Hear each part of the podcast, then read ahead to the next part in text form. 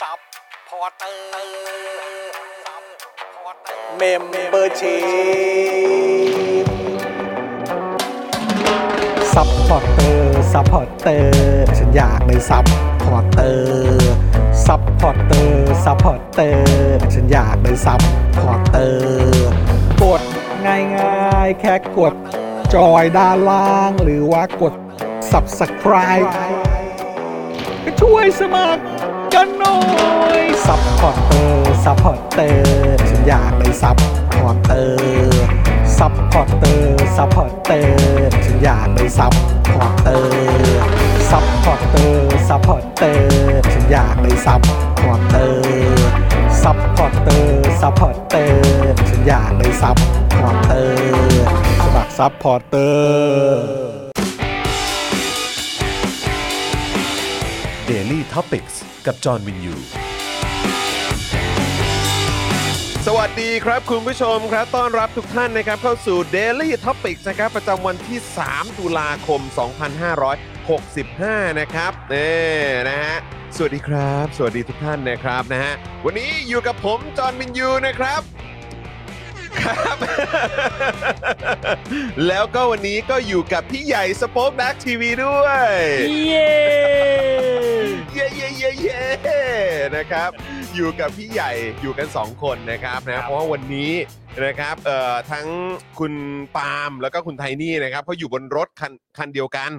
นะครับ แล้วก็ออกเดินทางมานะครับเพื่อที่จะมาสตูดิโอของ Daily Topics เนี่ยนะครับตั้งแต่บ่าย3โมงกว่าๆแล้วนะครับนะฮะแล้วก็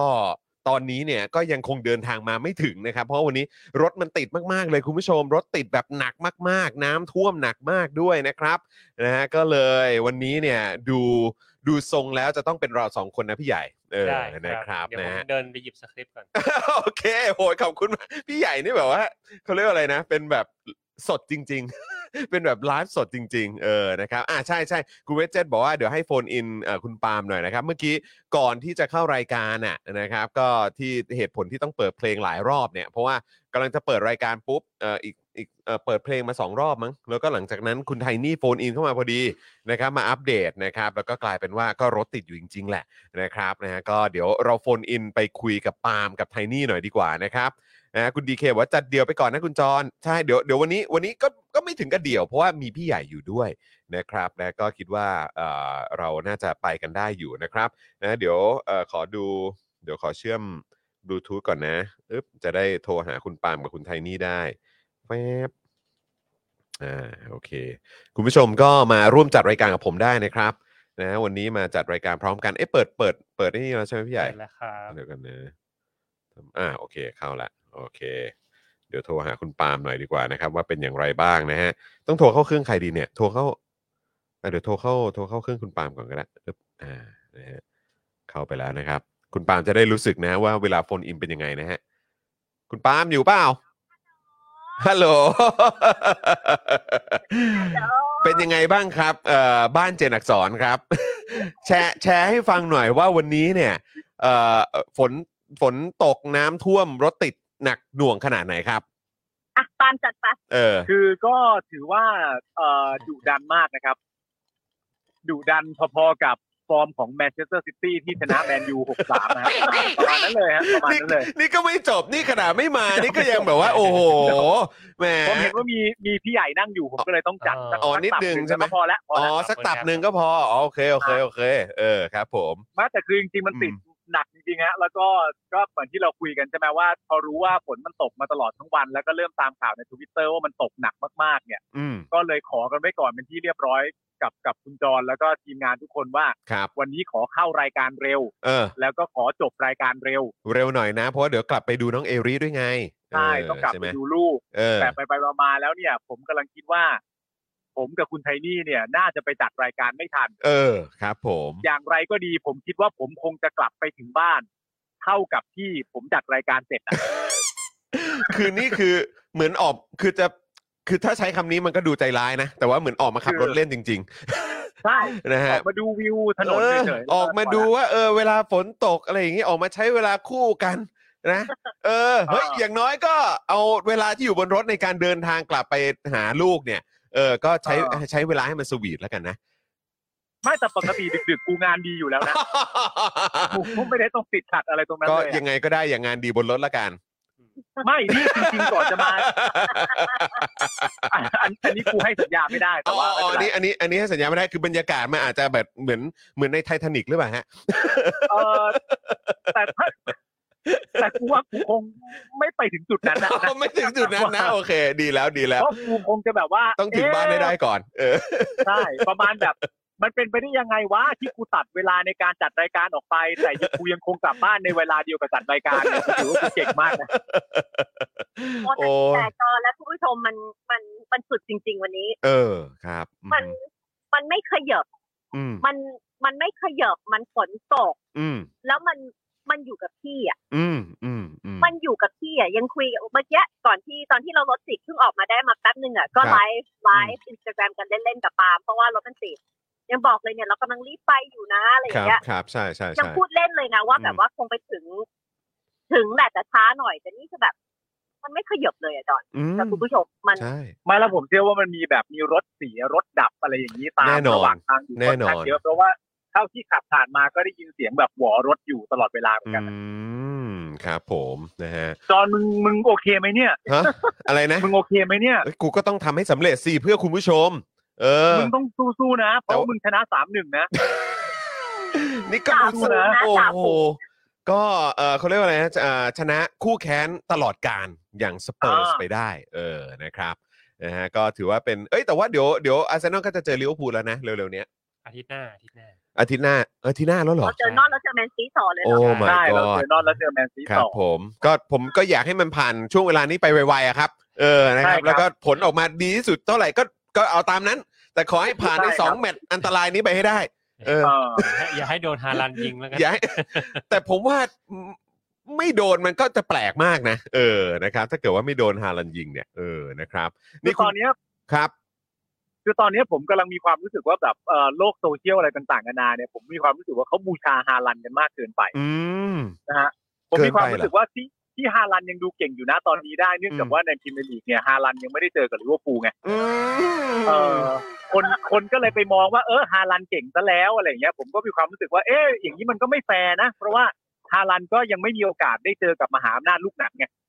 เพราะฉะนั้นแล้วแล้วเดี๋ยวแล้วเดี๋ยวลิเวอร์พูลกับแมนซีจะเจอกันเมื่อไหร่อะ ในอีกสองอาทิตย์ครับเอาอีกสองอาทิตย์เหรออ้าวโอเคใช่ครับโอเคโอเคเจอนอลต่อก่อนแล้วก็ไปเจอแมนซีต่อเลยอ๋อโอเค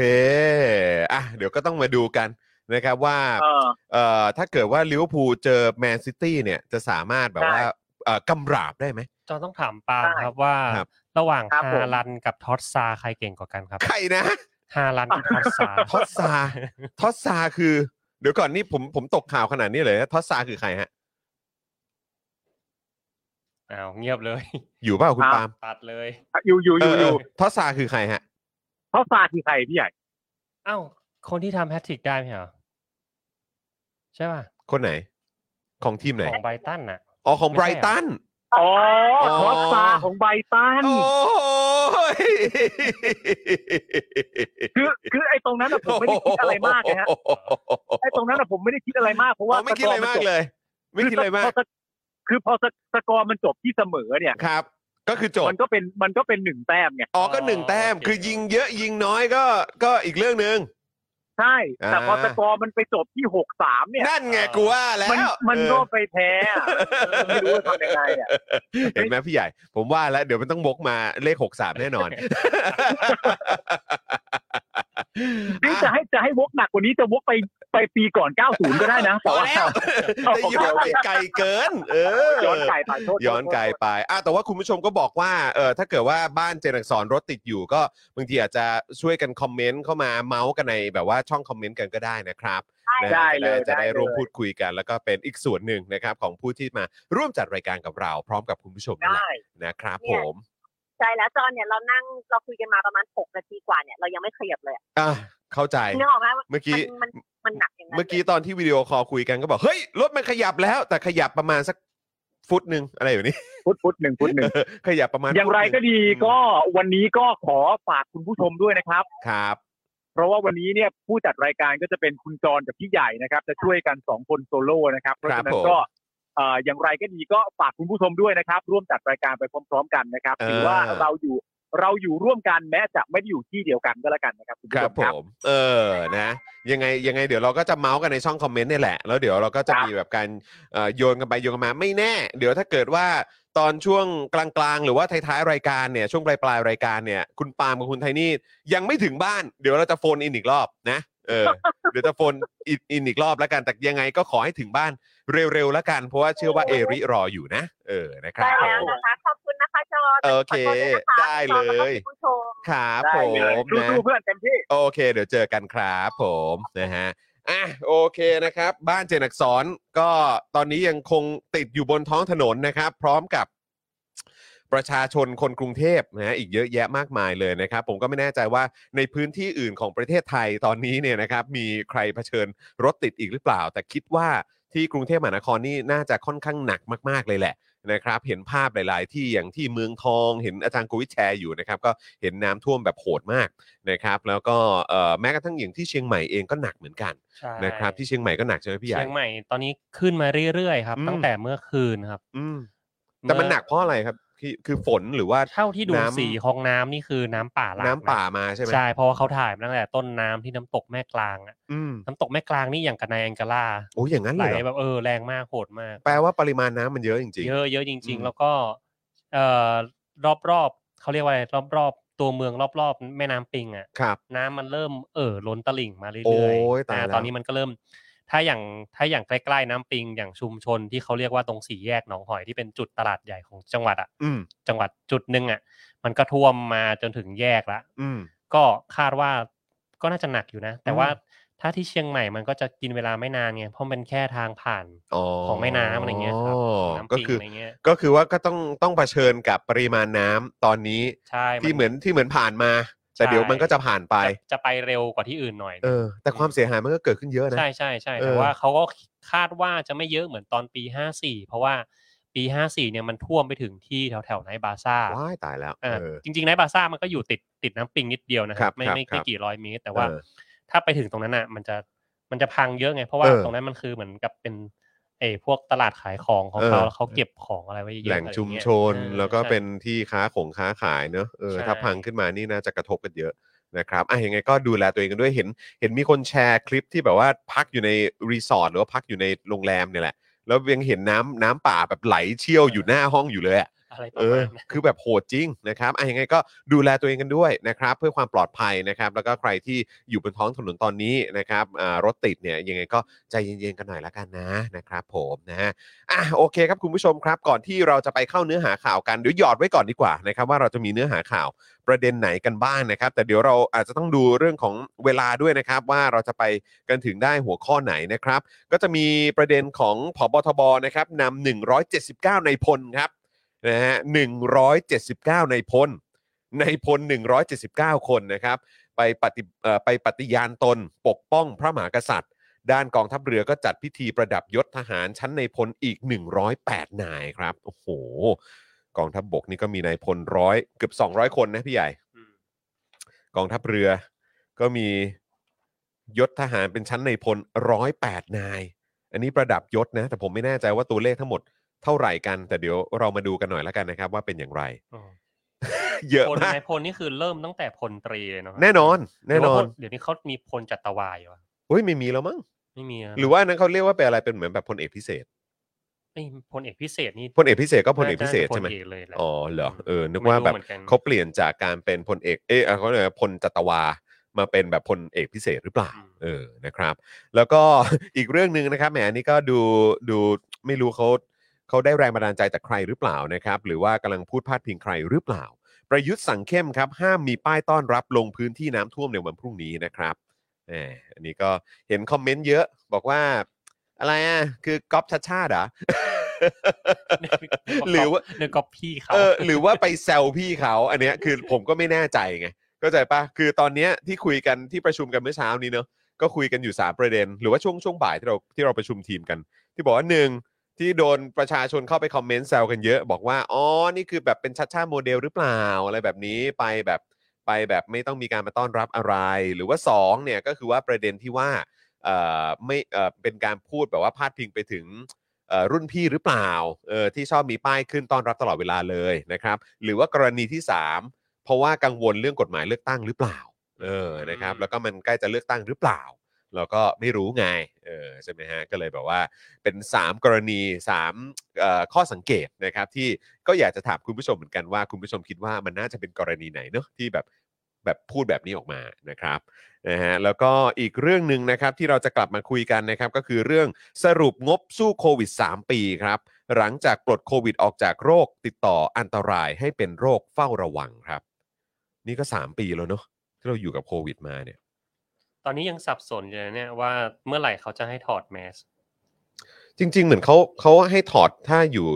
แบบในสถานที่โล่งแจ้งได้ปะใช่แต่แบบตอนนี้จริง ๆ เราเดินออกข้างนอกแล้วก็ไม่ได้ใส่นะ ยกเว้นเราจะเข้าแบบอาคารอะไรเงี้ยอืมถ้าอยู่ข้างนอกเราก็เดินอย่างตอนกลางวันเราเดินไปกินข้าวใช่ไหมอืมเราก็เดินริมถนนไปเรื่อยๆจนครับถึงร้านข้าวเราก็ไม่ได้ใส่แมสเพราะว่าร้านข้าวเขาก็ไม่ได้ไม่ไม่ต้องใส่แมสอยู่แล้ว ไม่แล้วพอท้ายสุดเดินเข้าไปในร้านนั่งโต๊ะกำลังจะกินข้าวใช่ก็ต้องถอดแมสใช่อก็ยู่ต้องดีถอดแมสอยู่แล้ว แต่แต่ก็คืองงแค่ว่าแบบเอ๊ะเมื่อไหร่เขาจะให้เมื่อเมื่อสัปดาห์ที่แล้วที่เออเจอพี่โอ๊ตใช่ไหมฮะเออพี่โอ๊ตเออที่ที่เอ่อเพิ่งเดินทางกลับมาเนี่ยก็คือพี่โอ๊ตก็บอกว่าโอ้โหนี่พี่งงมากเลยนะคือพี่ก็แบบที่อเมริกาโดยเฉพาะที่นิวยอร์กแหละอ่าฮะก็คือแบบก็คือไม่มีใครใส่กันแล้วอะ ใช่ แทบไม่มีใครใส่กันแล้ว แทบคือแทบจริง ๆอะ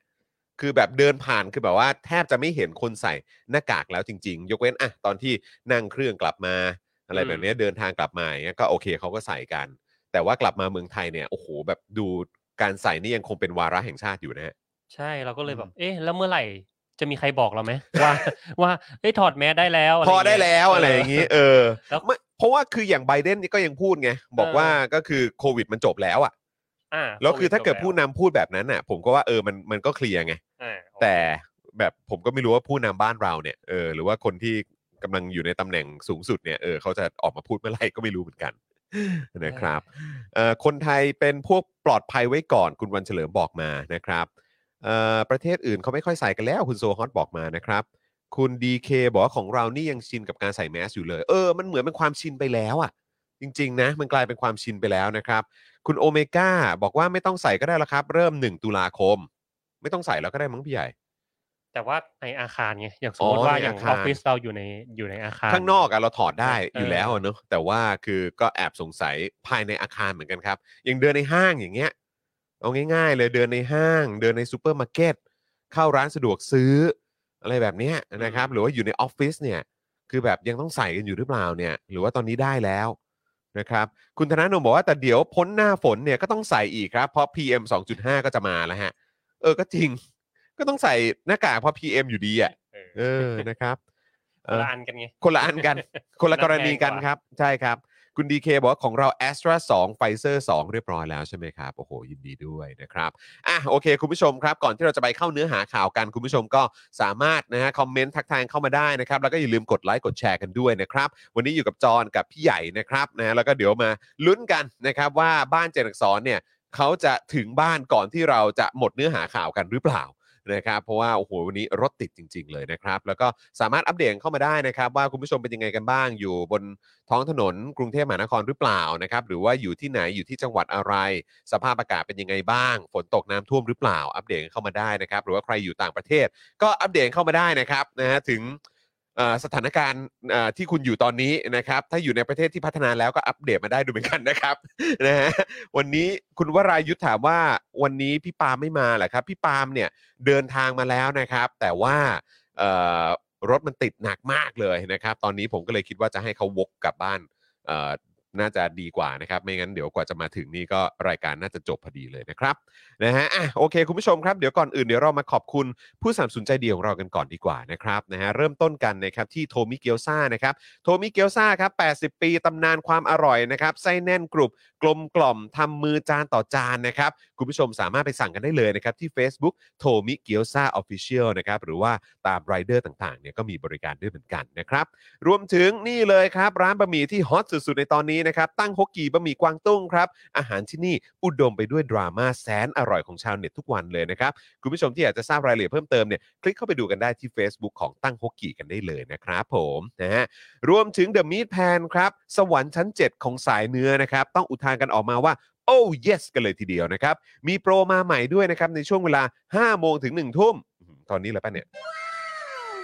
ช่วงเวลานี้พอดีครับ ใครที่อยู่ใกล้ร้านเดอะม a ทแพนนะครับไปจอดรถแล้วก็ไปแวะเวียนที่ร้าน The Meat Pan ได้เลย เพราะว่าช่วง 5 โมงเย็นถึงทุ่มหนึ่งเนี่ยนะครับถ้าเกิดคุณสั่งเบอร์เกอร์นะครับแถมฟรีไปเลยครับเครื่องดื่ม 1 แก้วนะครับและคุณยังสามารถใช้โค้ดอตอหอได้ด้วยเหมือนกันนะครับที่คุณจะสามารถใช้ลดค่าอาหารได้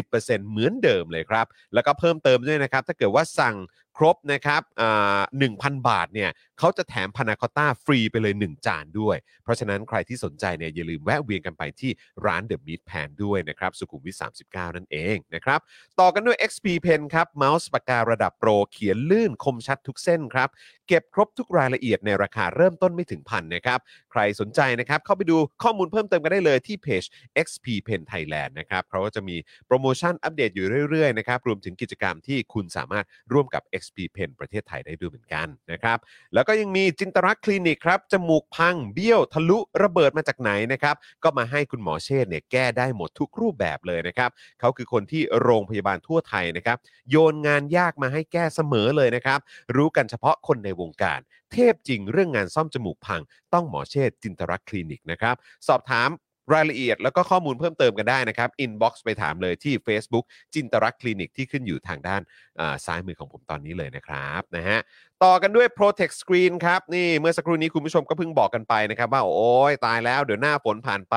PM 2.5 ก็จะกลับมาครับ นี่เลยคุณผู้ชมมาสร้างพื้นที่ ของบ้านคุณให้ปลอดฝุ่น PM 2.5 กันดีกว่านะครับ ด้วย Protect Screen นั่นเอง มุ้งลวดยุคใหม่กันได้ทั้งยุงแล้วก็ฝุ่น PM 2.5 เจ้าแรกแล้วก็เจ้าเดียวในประเทศไทยด้วยนะครับ ผลิตจากเยื่อนาโนไฟเบอร์นะครับ คุณภาพสูงทำให้ไม่เกิดสนิมตลอดการใช้งานด้วยนะครับ ที่สำคัญครับ เพียงแค่แจ้งโค้ด SPD 10นะครับ S 10 นะครับรับส่วนลดไปเลย 10%นะครับนะฮะสอบถามข้อมูลเพิ่มเติมได้ที่ Facebook Protect Screen หรือว่าจะแอดไลน์ไปก็ได้นะครับ ที่แอด PS 2 2 8 8หรือโทรไปเลยครับที่ 02 028 2288 นั่นเองนี่นะครับนี่รายละเอียดตรงนี้นะคุณผู้ชม เข้าไปทักทายแล้วก็พูดคุยกันได้เลยนะครับ แล้วก็ต่อเนื่องกันด้วยเฟรนชิกครับนี่น้ำพริกหนังไก่เกรดพรีเมียม รสชาติจัดจ้านถึงเครื่องถึงใจสั่งทางไลน์แอดเฟรนชิกกันได้เลยนะครับ ส่งฟรีทุกบ้านนะครับคุณผู้ชมครับนี่นะฮะแล้วก็ใครสนใจนะครับที่อยากจะมาซื้อโฆษณากับเรานะครับวันละ 999 บาทเท่านั้นนะครับแล้วก็ถ้าซื้อกันเป็นรายสัปดาห์ ซื้อกันเป็นรายเดือนนะครับ เราก็จะมีส่วนลดให้คุณผู้ชมด้วยนะครับนะฮะอะแล้วก็อยากจะอัปเดตด้วยเอ่อพี่พี่ใหญ่ครับ วันพรุ่งนี้จะมีเอ่อ Freedom Talk ใช่ไหม พรุ่งนี้จะมี Freedom Talk ครับผมอันนี้คือเราย้ายย้ายวันใช่ไหมครับ ย้ายครับ เพราะว่าวันพุธพี่โอ๊ตจะต้องบินไปเกาหลีตอนเที่ยงคืนครับเฮ้ยเออเฮ้ยเดี๋ยวก่อนนะแติด flight ถ้าเกิดว่าอ๋อแต่ว่าก็พี่โอ๊ตเดินทางไปเกาหลี แล้วแล้วจะมีจัดรายการที่เกาหลีไหมเนี่ย ไม่ไม่เพราะว่าไม่มีใช่ไหมเพราะว่าเอ่อช่วงที่แกอยู่เกาหลีอะเออ มันจะเป็นช่วงที่เว้นจากอ๋อเว้นพอดีจากเอ่อตารางพอดีเลยอ่าแล้วแล้วก็คือจะกลับมาจัดต่อ ใช่หลังจากนั้นะลับใช่ไหมฮะก็เป็น week ที่ยี่สิบอะครับ ซึ่งอันนั้นพี่โอ๊ตจะกลับไปที่อเมริกาแล้วหรือเปล่า จะกลับไปที่นิวยอร์กหรือว่ากลับมาเมืองไทยก่อน เออไม่แน่ใจเออว่าแกเรายังจะกลัไม่บชัวร์เองใช่ไหมครับทยเออนะยัฮะงไม่แต่ว่าชัร์วันพรุ่งนี้นะครับก็จะมี Freedom Talk ใช่หลังจาก Daily Topics นี่แหละใช่นะครับมีมีเอ่อมีการปรับเปลี่ยนช่วงเวลาหรืออะไรไหมฮะ เวลาเดิมครับสามทุ่มสามทุ่มถึงเหมือนเดิมห้าทุ่นะแต่เราจะมาจัดที่นี่อ่าที่นี่ทั้งโอเควันเลยนี่เดี๋ยวคอยดูแล้วกันนะครับนะฮะเดี๋ยวคอยดูแล้วกันนะครับ ว่าวันพรุ่งนี้นะครับ เราจะมีแขกรับเชิญเป็นใครบ้างนะครับ แล้วก็เดี๋ยวจะพูดคุยกับใคร เดี๋ยวก็คอยอัปเดตกันนะครับ คุณผู้ชมครับนะฮะเอ่อคุณเอสคริสบอกว่าวันนี้ตั้งฮกกี้ cross กับน้ำปลาคนแบกกุ้งเหรอฮะฮะจริงเหรอ วันนี้เขามีโพสต์เอ่อเมื่อตอนบ่ายๆมั้งอ่าที่เอ่อแบรนด์เป็นที่เป็นอาริราชสตูเออเออเออมีสี่อันดับที่เขาโพสต์มาอ่าเห็นตั้งอ่าอกตั้งฮกกี้เป็นอันดับหนึ่งอ๋อที่บอกว่าจะไม่ไปกินที่ร้านนี้ใช่ไหมใช่อ่าคุณอาร์ตโเแกก็เลยบอกว่าอืมแฟนตัวยงนะเนี่ยเออเราได้เป็นอันดับหนึ่งโอ้ยถ้าได้อันดับหนึ่งแบบนี้นี่ก็แหมมันจะ ใช่มันจะธรรมดาที่ไหนล่ะครับ อันดับสองรู้สึกจะเป็นน้ำปลาตาคนแบกกุ้ง เอาเหรอฮะ อ๋อ โอ้นี่คือเหล่านี้คือที่โดนแบนกันอยู่ น่าจะใช่ไหมโดนแบนจากคนส่วนใหญ่ในประเทศ โอ้ยอย่างนั้นเลย โอ้โห ส่วนใหญ่ในประเทศด้วยแหมนี่โดนแบนยังไงให้เปิดสาขาสองฮะเนี่ย ตั้งฮกกี้นี่ผมงงมากเลยนะครับ เปิดสาขาแล้วเหรอเขากำลังหาที่เหรออยู่ไง เออ ก็ถึงบอกไงว่าเออตั้งฮกกี้เขาไม่ธรรมดา ก็เลยงงอยู่ไงว่าโดนแบนยังไงจากคนทั้งประเทศให้เปิด สาขาใหม่ได้อะอืม คือไม่งั้นต้องรวยมากเลยนะฮะ ว่างมากใช่ไหมเปิดสาขาสองถ้าไม่มีคนไปกินเนี่ยใช่ไหมนะครับ คุณอินบาร์บอกว่าวันนี้พี่จอนห้ามเข้าห้องน้ำนะครับ เดี๋ยว dead air นะครับ โอ้ครับผมเด a แอร์เลยเหรอ ไม่เด a แอร์หรอกมีพี่ใหญ่อยู่กลัวที่ไหนแล้ว จะเปิดเพลงให้ฟัง เออเดี๋ยวเปิดเพลงให้ฟังเดี๋ยวเปิดเพลงสปอร์ตเอ่อสปอนเซอร์ให้ฟังเออนะครับอะคุณผู้ชมครับ เดี๋ยวเราจะมาเอ่ออัปเดตนะครับ ในประเด็นของ ข่าวคราวกันดีกว่านะครับนะเดี๋ยวเราจะมาเริ่มกัน พี่ใหญ่ผมฝากพี่ใหญ่อัปเดตเอ่อกรณีนักกิจกรรมถูกดำเนินคดีหน่อยได้นะคครัรับบผม แล้วเดี๋ยวผมจะเข้าประเด็นเรื่องของนายพลในประเทศนี้กันดีกว่าครับมา ว่ามีกันกี่ร้อยคนครับครับผม นะฮะ ศูนย์ทนายความเพื่อสิทธิมนุษยชนครับ ครับ รายงานว่าเออผมไม่ได้เปิดกล้องนะเพราะได้แดดครับมันหมด ไม่เป็นไรครับ ในช่วงเวลา 2 ปี 6 เดือน 6 วันที่ไทยอยู่ใต้พรกฉุกเฉิน มีผู้ดำถูกดำเนินคดีพรกฉุกเฉินจากการชุมนุมอย่างน้อย 1,469 คน ในจำนวน 661 คดีครับหรือเฉลี่ยทุกๆหนึ่งวันตลอดการประกาศสถานการณ์ฉุกเฉินอืมมีการดำเนินคดีต่อประชาชนจำนวน 1.59โหเกิน วันเกินคนครึ่งเลยนะหรฮะอเกินออคนครึ่งนะครับเออเกินคนครึ่งนะครับ คุณผู้ชมหนึ่งจุดห้าเก้านะฮะตลอดระยะหนึ่งนเวลาที่มีพรกฉุกเฉินนะครับ ไม่ธรรมดานะครับ โดยพรกเฉลี่ยแล้วนะคุณผู้ชมอืโอเค ในจำนวนนี้นะครับ มีคดีที่สิ้นสุดไปแล้วนะครับ เพียง 87 คดีนะฮะอืมจาก 600 กว่าคดีนะฮะครับ ยกฟ้อง 28อายการไม่สั่งฟ้อง 23 เอานี่เรื่องดีอืม ขณะที่คดีที่ศาลตัดสินว่าผิดมี 8 คดี โดยลงโทษปรับ 6 คดี มีเพียง 2 คดีนะฮะที่ลงโทษจำคุกโดยให้รอลงอาญาครับโดยยังเหลือคดีพรกฉุกเฉินเนี่ยจากการชุมนุมอย่างน้อย 574 คดีที่ยังดำเนินอยู่ในกระบวนการยุติธรรมชั้นต่างๆ แม้จะยกเลิกสถานการณ์ฉุกเฉินแล้วก็ตามนะฮะอืมขณะที่ปัจจุบันนะฮะยังมีโค ยังคงมีผู้ถูกคุมขังจากคดีการเมืองอย่างน้อย 14 รายอืมแบ่งเป็นคดีม .112 4 รายอืมคดีม็อบดินแดง ซึ่งถูกขังมาแล้ว 109 วันครับจำนวน 4 รายนะฮะ และคดีอื่นๆอีก 6 รายนะฮะ อืม นะฮะ คือฟังตัวเลขแล้วก็แบบทำไมมันเยอะแยะมากมายขนาดนี้ 109 วันนี่คือ ก็ยังอันนี้ย้ำคือยังไม่ได้นะประกันตัวไงครับ ไม่ได้ประกันตัวแล้วมัน ไม่มีความผิดไม่ใช่เหรอ ก็ศาลยังไม่ได้ตัดสินไงครับใช่ไหมแล้วทำศาลไมยังไม่ได้ตัดสินแต่ว่าทำไมก็คนคือไม่มีความผิด ก็ให้ออกมาไม่ได้ติดครับ คุกไม่ได้ติดคุกอืมไปแล้วอะเพราะว่าเดี๋ยวจะออกมาทำอะไรที่ไม่โอเคหรือเปล่าอะไรสมแบมบตินี้ นะสมมติออกมาอืมแล้วจะได้รับการชดเชยไหมเท่าที่สังเกตที่ผ่านมาก็ไม่เห็นมีนะฮะ อ่า เนอะอืนะมอืม จริง ๆ ครับคุณผู้ชม ก็นี่คือประเทศไทยครับ แล้ววันก่อนนี้ผมก็มีโอกาสได้เจอ แล้วมันเป็นภาพที่ผมรู้สึกสะเทือนใจมากเลยนะ คือวันเสาร์นี่แหละ วันเสาร์พอดีเอ่อลูกๆผมเนี่ยเขาเขาก็มีโอกาสได้เหมือนเรียน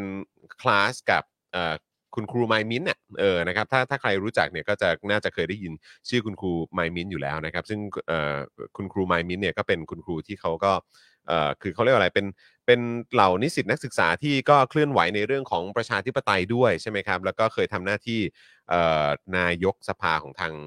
จุฬาด้วยเหมือนกันนะครับ มารับช่วงต่อจากคุณเนติวิทย์ซึ่งผมก็รู้สึกแบบดีใจแล้วก็ภาคภูมิใจมากที่เด็กๆเนี่ยเหมือนเหมือนได้ได้เข้าคลาสพิเศษกับคุณครูไมมินทุกๆเสาร์นะครับ แล้วก็เมื่อวันเสาร์ที่ผ่านมาเนี่ยมันมีอีกหนึ่งความพิเศษครับที่ผมรู้สึกว่าโอ้โหแบบรู้สึกดีใจมากๆเลยนะครับ ก็คือว่าวันนั้นเนี่ยคุณเบนจาอปันเนี่ย ก็แวะเวียนมาที่อ่าที่ที่อ่าที่ที่บ้านของคุณพ่อผมด้วย เพราะว่าผมก็พาลูกๆไปหาไปหาคุณปู่ไงเออแล้วก็เวลาเขาไปเรียนพิเศษ หรือว่าไปเข้าคลาสพิเศษกับครูไมมินเนี่ยก็จะไปเรียนกันที่บ้านของอาจารย์โควิดนี่แหละแล้วคุณเบนจาก็แวะเวียนมาพอดี ก็นอกจากจะได้เจอคุณพ่อผมแล้ว แล้วก็คุณพ่อผมก็ได้เจอคุณเบนจาแล้วเนี่ยก็คือลูกๆ ผมก็ได้เจอคุณเบนจาด้วย แล้วคุณเบนจาก็น่ารักมากเพราะว่าคุณเบนจาเนี่ยก็เป็นคนที่ เหมือนแบบ จะใช้คำว่ารักเด็กได้ไหม ถ้ารักเด็ก ถ้ารักเด็กนี่จะดูเป็นนางงามไหมเออ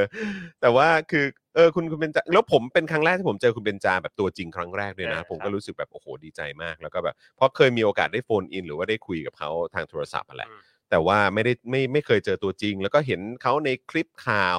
ในแบบภาพที่คนแชร์กันในโซเชียลมีเดียผมก็เคยเห็นแค่นั้นไงก็ก็ยังไม่เคยเจอตัวจริง แล้วพอได้เจอตัวจริงคือแบบโอ้โหคุณเบนจานี่เป็นคนที่น่ารักมาก แล้วก็เป็นคนที่แบบกันเองแบบสุดๆ แล้วก็รักเด็กสุด ๆ ด้วยนะครับ นี่ขนาดเด็ก 3 คนคือเด็กผู้ชายนะคุณผู้ชมอืมเด็กผู้ชายแบบแสบๆป่วนๆน่ะเข้าใจปะคือแบบว่าเรียกบางทีเรียกก็แบบมานี่ลูกมานี่หรือว่าอยู่กันเฉยๆอยู่กันนิ่งๆก็คือมันซนมันป่วนมาก แต่ก็คือคุณเบนจานี่คืออยู่กับเด็กได้แบบสบายแหละคือแบบไม่มีปัญหาเลยเลย คือโคตรกันเองอะพี่ใหญ่ คือแบบกันเองมากอะจนเราแบบว่าเฮ้ยคือเขาดู comfortable อะ สบายๆกับเด็กๆอะเออแล้วก็คือแบบ แต่ว่าไอ้ภาพที่มันสะเทือนใจคืออะไรรู้ป่ะคุณผู้ชม ก็คือว่า ตรงข้อเท้าเขาก็คือมีกำไร EM อยู่ไงอ่าได้ปะแล้วคือเขาก็นั่งที่บ้านผมมันก็มีไอ้เออเขาเรียกว่าอะไรชิงช้าอ่าที่แบบนั่งสบายๆอยู่อยู่ในสวนใช่ไหมเออแล้วมันก็แบบก็มีเสียงนกเสียงอะไรสงบเออก็แบบชิวๆสบายๆอย่างเงี้ยแต่คือแบบ ก็คือน้องเขาก็นั่งอยู่ตรงนั้น แล้วก็กำลังดูเด็ก ๆ เล่นกัน แล้วในขณะที่ตรงข้อเท้าของตัวเองก็คือมีกำไร EM อยู่อะคือแบบ เราก็รู้สึกแบบมันสะเทือนใจอะเออมันเป็นภาพที่อึดอัดเหมือนกันเพราะว่าครั้งที่แล้วที่เรานั่งกินข้าวด้วยกันกับไผ่กับเพื่อนไผ่คนหนึ่งอะครับผมที่บ้านอะอืมก็แบบเฮ้ยทำไมทำไมต้องมีอะไรมาติด มันไม่ใช่เครื่องประดับอะมันเป็นใช่ อะไรที่แบบน่าน่ารำคาญมากเลย ใช่ ไม่ใช่อันเล็กๆนะใช่กำไรมันไม่มันไม่ได้เหมือนแบบสมาร์ทวอชใช่ที่ไปติดตรงข้อเท้านะ ใช่ใช่มันเออมันมันเถอะทะแล้วมันก็ไม่ได้สะดวกสบายนะครับ แล้วก็อืมผมก็เชื่อว่าถ้าเกิดใส่แบบคล้องไว้บางที ถ้าใครแบบเหมือนเป็นคนแพ้ง่าย ผิวหนังอาจจะแบบว่าเออไม่ค่อยชินกับการมีอะไรมารัดไว้แบบเนี้ยมันก็มันก็ทรมานอะเออเออแล้วก็ต้องคอยหยิบมาชาร์จนะ ต้องคอยชาร์จตลอดเวลา เออถ้าเกิดว่าแบบชาร์จแล้วแบบแบตจะหมงแบตจะหมดบางทีเขาก็โทรมาตามโทรมาแจ้งโทรมาอะไรแบบเนี้ยก็คือความเป็นส่วนตัวก็คือแทบไม่มีตอนชาร์จก็ต้องห้ามถอดด้วยใช่ไหมเขาเข้าใจว่าถอดไม่ได้ เสียบกับข้อเท้าไว้ตลอดเข้าใจว่าถอดไม่ได้นะเออก็คือเออต้องเสียบไว้กับข้อเท้าตลอดเวลาโอ้โหเนี่ยแหละครับ คุณผู้ชมคือมันแบบมันมัน สังคมมันบ้งมากอะครับ ต้องใช้คำนี้เนอะสังคมมันบ้งมากอะคือแบบมันเชี่ยตรรกะและอะไรต่างๆ ในสังคมนี้มันมันบ้งจริงๆอะครับเออมันมันมันมันปังปินาศจริง ๆ นะครับคุณผู้ชมเพราะฉะนั้นก็ช่วยกันส่งเสียงหน่อยละกันนะครับเพราะว่าคือผมก็มีความรู้สึกว่าใน part ของการที่เรามาอัปเดตในประเด็นของคดีของนักกิจกรรมทั้งหลายเนี่ยเพราะอยากจะตอกย้ำให้คุณผู้ชมรู้ว่า ตอนนี้เราอยู่ในยุคสมัยที่มันผิดปกติจริง ๆ นะครับนะฮะคุณดีเคบอกว่าทำไมวะทำไมพวกอะไรนะ อะไรอะ ที่ต้องมาติดกำไร EM กับคนที่เห็นต่างทางการเมือง แต่พวกที่ฆ่าคนตายขับรถชนคนตายทำไมไม่โดนจับติดคุกดำเนินคดีเร็วแบบนี้บ้างอ่ามันคนละมักกะโรนีกันครับนะฮะคุณดีเคครับผม เออ แล้วไอ้กรณีนั้นไปถึงไหนแล้วเนอะโอ้ถ้าคุณปาล์มอยู่นี่คงจะได้อัปเดตนะ เพราะคุณปาล์มน่าจะได้ติดตามเอ่อข่าวแนวแนวๆนี้เยอะเหมือนกันไอ้ที่เป็นเอ่อรถชนมอเตอร์ไซค์ปะรถชนมอเตอร์ไซค์ที่เป็นแบบน้องที่เขาแบบเสียชีวิตอะ แล้วแบบโดนที่เขาใช้คำว่าเป็นรถรถหรูชนเนี่ยเออแล้วแบบที่เป็นคนที่เขาเป็นคนขับชนเหมือนเป็นนักกีฬาเลยประมาณเนี้ย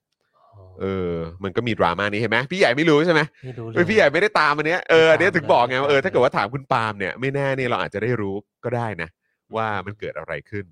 นะครับ แล้วก็มันมันถึงไหนแล้วด้วยนะครับ เอ่อคุณ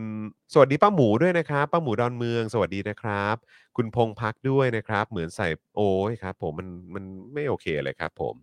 คุณอาทิบอกว่ากรณีเด็กอายุ 15 ชนคนตายใช่ไหมเออใช่ไหมอ๋อคเด็รับกสิบห้าเลยเด็ก หรอสิบห้าครับผม เด็กสิบห้าอ๋อรถ เออแล้วคือผมก็งง เพราะว่าก็คือแบบสิบห้าสิบหกประมาณนี้ใช่ไหมแต่ว่าก็ขับรถไงเออ ก็เลยแบบ เฮ้ย คือคือเรื่องแบบนี้เราก็ได้ยินมาเสมอนะแม้กระทั่งในยุคผมอะ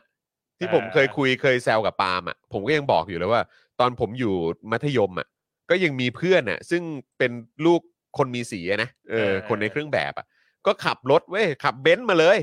ขับเบนซ์มาจอดข้างในโรงเรียนเลย ได้เลย เออ ขับเข้ามาเลยแล้วก็มาจอดในโรงเรียนเลย แล้วก็แบบว่าเนี่ยก็มายืนแบบว่า เออแบบเอ้เราก็เฮ้ยมึงแบบ มึงเพิ่งสิบสิบสิบห้ามึงเออประมาณสิบห้าสิบหกเองอะมึงขับรถเข้ามาเลยเหรอวะ แล้วก็พอแบบขับโชว์ในโรงเรียนสักพักหนึ่งก็แบบขับ ก็ให้เพื่อนๆขึ้นรถแล้วก็ขับออกนอกโรงเรียนกันไปอะเพราะฉะนั้นคือเรื่องแบบนี้เราก็ได้ยินมาเสมอนะครับใช่ใช่นะฮะแต่ใช่ไหมเราเราก็เคยทำแหละ ก็คืออ๋อไม่แต่ว่าก็คืออันนี้อ๋อแต่ว่าเราเป็นเด็กต่างจังหวัดอ่าเออ แต่ว่าส่วนใหญ่ก็เขาจะใช้แบบมอเตอร์ไซค์กันไหมหรือว่ายังไง หรือว่าคือถ้าใช่เกิดว่าใช่ก็ อาจจะมีฐานะขึ้นมาหน่อยก็ใช้เป็นรถยนต์หรืออะไรตแบอนบนี้แหละครับ ก็ตอนเด็กๆก็ขี่มอไซค์ครับ ตอนมีใบขับขี่มอไซค์ก็ขี่อืมมอไซค์อือฮึเพราะเด็กต่างจังหวัดก็ต้องขี่มอไซค์ไปโรงเรียนซะเป็นจำนวนหนึ่งอ่าแน่นอน เพราะว่าระบบขนส่งมวลชนก็ไม่ได้ไม่ได้เหมือนกรุงเทพอะนะอ่าอืมครับพอโตมาอยู่มปลายก็ยังไม่มีบัตรใบขับขี่หรอกก็ขับรถอืมขับรถไปโรงเรียนอืม แอบเคยเอาไปจอดครั้งหนึ่งเพราะว่าไปโรงเรียนสาย อืมแล้วก็โดนจับได้ เชฟก็ก็คือโดนจนได้ใช่ไหม โดนหยิกไข่เหี้ยแล้วคือยังไงแต่คือมันก็ทำอะไรไม่ได้ใช่ไหมเพราะว่าก็คือมันสายแล้วอะคือไม่แล้วก็คือคือที่บ้านเดี๋ยวก่อนอันนี้อันนี้คือที่โดนลงโทษนี่คือโรงเรียนลงโทษเหรอโรงเรียนลงโทษที่เออคุณครูลงโทษใช่ไหมใช่ใช่เออมาสเตอร์เห็นเออเฮ้ยไอ้ใจโตมึง แต่ว่าก็คือที่บ้านพี่โอเคใช่ไหม ใช่ใช่ที่ใช่บ้านพี่โอเคเพราะว่าเพราะมันมีความจำเป็นต้องใช่ต้องครับ ใช้กับระระยะทางอะไรต่างๆด้วย บ้านกับโรงเรียนไม่ได้ไกลครับ แต่เออว่าไม่มีรถไม่มีรถอ่าไม่มีมันเดิรนถโดยสารทางไปยากไม่มีเออ รถโดยสารแล้วก็ไม่มีไม่มีรถโรงเรียนนะครับเออเออเออเออมันก็มีความจำเป็นน่ะใช่เออใช่ไหมครับ แต่ไอ้กรณีนี้มันก็ แต่อันนี้โหดไป อันนี้อันนี้ไม่รู้ว่ามันมีเรื่องของการดื่มเข้ามาด้วยหรือเปล่านะครับ อืม เราก็ไม่รู้เหมือนกันนะครับ เดี๋ยวคงต้องตามกันนะครับ เดี๋ยวคงต้องตามกันว่าว่าเป็นยังไงนะครับมอเตอร์ไซค์สิบห้ารถยนต์สิบแปดเหรอครับหรือว่ายังไง หรือว่าอ่าอันนั้นก็คือไอ้ใบขับขี่ อ๋อโอเค มอเตอร์ไซค์คือใบขับขี่ตอนอายุ 15 15ได้ใช่ไหมใช่ครับ คุณชาวีบอกว่าโห อันนี้จัดว่าเป็นโทษขั้นสูงสุดนะฮะคุณออฟซาซาบอกว่าสมัยนี้ไม่ต้องมีใบขับขี่มีแค่ท่อมอะไรฮะใบท่อมกับใบกัญชาเอ้ยกับกัญชาไปโรงเรียนก็พอโอ้ยตายครับผม เออแต่ไม่รู้ว่าอันนี้พ่อแม่รู้ หรือว่าลูกเนี่ยแอบเอาออกมาขับ คุณโซฮอตบอกมานะครับ คุณธนาหนุ่มบอกว่าเมาแล้วขับด้วยครับ โอ้โห เออ ก็ยาวไปอะครับ อืม อืมสังคมบ้านเราอันนี้ก็คือแบบ คือก็ลองคิดดูสิสมัยผมอายุสิบห้าก็คือก็เห็นอยู่พี่ใหญ่ก็เหมือนกันพี่ใหญ่ก็บอกว่าเออก็ตอนตอนเด็กมันก็มีอะกรณีแบบเนี้ยแต่เราก็ไม่นึกว่าจนทุกวันนี้นะมันก็ยังจะมีกรณีแบบนี้เกิดขึ้นอยู่หรือเปล่านะครับเอ่อหมายถึงพี่ใหญ่โดนลงโทษนะคะ คุณอ๋อโดแชนร์บี้ โดนหยิกไข่แล้ว อ๋อโดนหยิกไข่แหละครับ เออ อันนี้คือโทษขั้นสูงสุดใช่ไหมฮะ เออที่โดนหยิกไข่ คุณชาชาบอกว่าตามแฮชแท็กเด็ก 16 ฝ่าไฟแดงชนคนตายนี้ได้ในทวิตเลยค่ะ โอ้โห โหดว่ะ คุณชาชามาชี้เป้าให้นะครับนะคุณดาร์กไนบอกว่าอัปเดตล่าสุดคือเมาแล้วขับเออเมาแล้วเมาแล้วขับใช่ไหมครับ แต่ยังไม่พร้อมไปรายงานตัวครับ อืมส่วนคุณคาเฟ่ก็มาครับ รวยเท่ากับหลุดครับ เออคุณปรารถนาบอกว่า 1. เด็กอายุ 16 ขับรถ 2. กินเหล้า 3. เมาแล้วขับ 4. ฝ่าไฟแดง 5. ชนคนตาย แต่ไม่รับผิดชอบโอ้โหเหรอครับ เออเดี๋ยวเดี๋ยวคงต้องมาดูกันนะครับ ว่ารายละเอียดมันเป็นยังไงบ้าง อืมเป็นเป็นคือพอมันเป็นอุบัติเหตุที่มีเขาเรียกว่าถึงแก่ชีวิตอะมันก็จะเป็นข้อถกเถียงกันเยอะเนาะใช่ ว่าเหตุการณ์มันเกิดอะไรขึ้นคจรับ ริงๆกันแน่อะไรอย่างเงี้ย ใช่ครับ ผม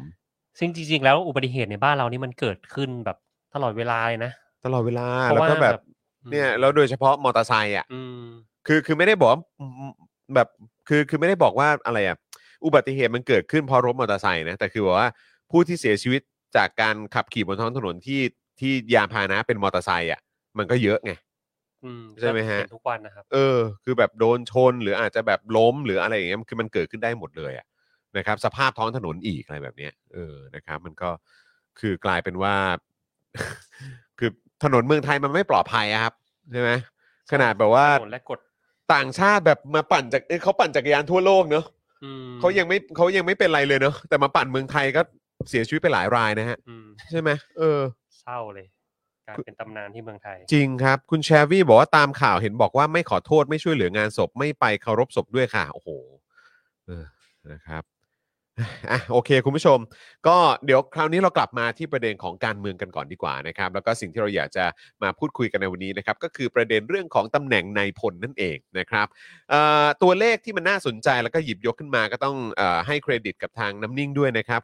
น้ำนิ่งเนี่ยเขาก็หยิบประเด็นนี้ขึ้นมาแล้วเราก็คุยกันแล้วก็รู้สึกว่าเออประเด็นนี้มันก็เชื่อมโยงกับสิ่งที่อาจารย์ทำรงศักดิ์อาจารย์ทำรงศักดิ์ได้พูดไป แล้วก็เป็นสิ่งที่เรานำเสนอในจาะข่าวตื้นด้วยหรือเปล่านะครับก็คือประเด็นเกี่ยวเรื่องของ หลังการรัฐประหารเนี่ยงบประมาณเกี่ยวกับกองทัพก็เพิ่มขึ้นด้วยนะครับ แล้วก็ตำแหน่งนายพลเนี่ยก็ดูแทบจะไม่ได้ลดลงกันสักเท่าไหร่นะครับ เพราะฉะนั้นเรามาดูรายละเอียดกันตรงนี้กันหน่อยดีกว่านะครับพบทบนะครับนำ179 ในพลปฏิญาณตนนะครับ ปกป้องพระมหากษัตริย์ครับ ส่วนทางด้านกองทัพเรือนะครับ จัดพิธีประดับยศทหารชั้นในพล 108 นายครับแหมนะครับ วันนี้ครับพลเอกนรงพันธ์จิตแก้วแท้นะครับ ผู้บัญชาการฐานบกนะครับ ได้นำนายเอ่อได้นำทหารชั้นในพลครับ สังกัดกองทัพบกกองทัพบกนะครับจำนวน 179 นาย ย้ำอีกครั้งนะครับ ได้นำทหารชั้นในพล สังกัดกองทัพบกจำนวน 179 นาย ถวายสัตย์ปฏิญาณตนต่อหน้าอนุสาวรีย์รัชกาลที่ 5 ว่าจะปกป้องพระมหากษัตริย์ แห่งราชวงศ์จักรีวงศ์นะครับจนกว่าชีวิตจะหาไม่ ขณะที่พลเรือเอกเชิงชายชมเชิงแพทย์นะครับ ผู้บัญชาการทหารเรือนะครับ ได้กล่าวในงานประดับยศของผู้ที่ได้รับพระราชทานยศทหารชั้นในพลของกองทัพเรือจำนวน 181 นายนะครับว่าการได้รับพระราชทานยศที่สูงขึ้นถือเป็นความสำเร็จครั้งสำคัญในชีวิตการรับราชการครับ ทั้งนี้นะครับเมื่อวันที่ 10 กันยายนที่ผ่านมานะครับ เว็บไซต์ราชกิจจานุเบกษาเนี่ยได้เผยแพร่ ประกาศว่าปีนี้นะครับมีข้าราชการทหารที่ได้รับพระราชทานยศทหารชั้นในพลนะครับจำนวน 530 รายครับ ครึ่งพัน ครึ่งพันครับ 10 กันยายนที่ผ่านมาเว็บไซต์ราชกิจจานุเบกษา เผยแพร่ประกาศว่าปีนี้มีข้าราชการทหารที่ได้รับพระราชทานยศทหารชั้นในพลจำนวน 530 ราย โอ้โห สุดจริงครับ มีในพล 530 รายเลยเหรอเนี่ยนะครับสำหรับจำนวนในพลนะครับ ตามข้อมูลในบัญชีแต่งตั้งโยกย้ายในรอบ 10 กว่าปีที่ผ่านมาเนี่ยพบว่าตั้งแต่ช่วงปี 51ถึง54 นะครับ อยู่ที่ 500 กว่าคน ขณะที่ปี 55ถึง56 อยู่ที่ 800 กว่าคนนะครับ อันนี้คือก่อนรัฐประหารนะอืมตอนปี 54 นะครับมีในพลอยู่ 500 กว่าคน ตอนปี 56 มี 800 กว่าคน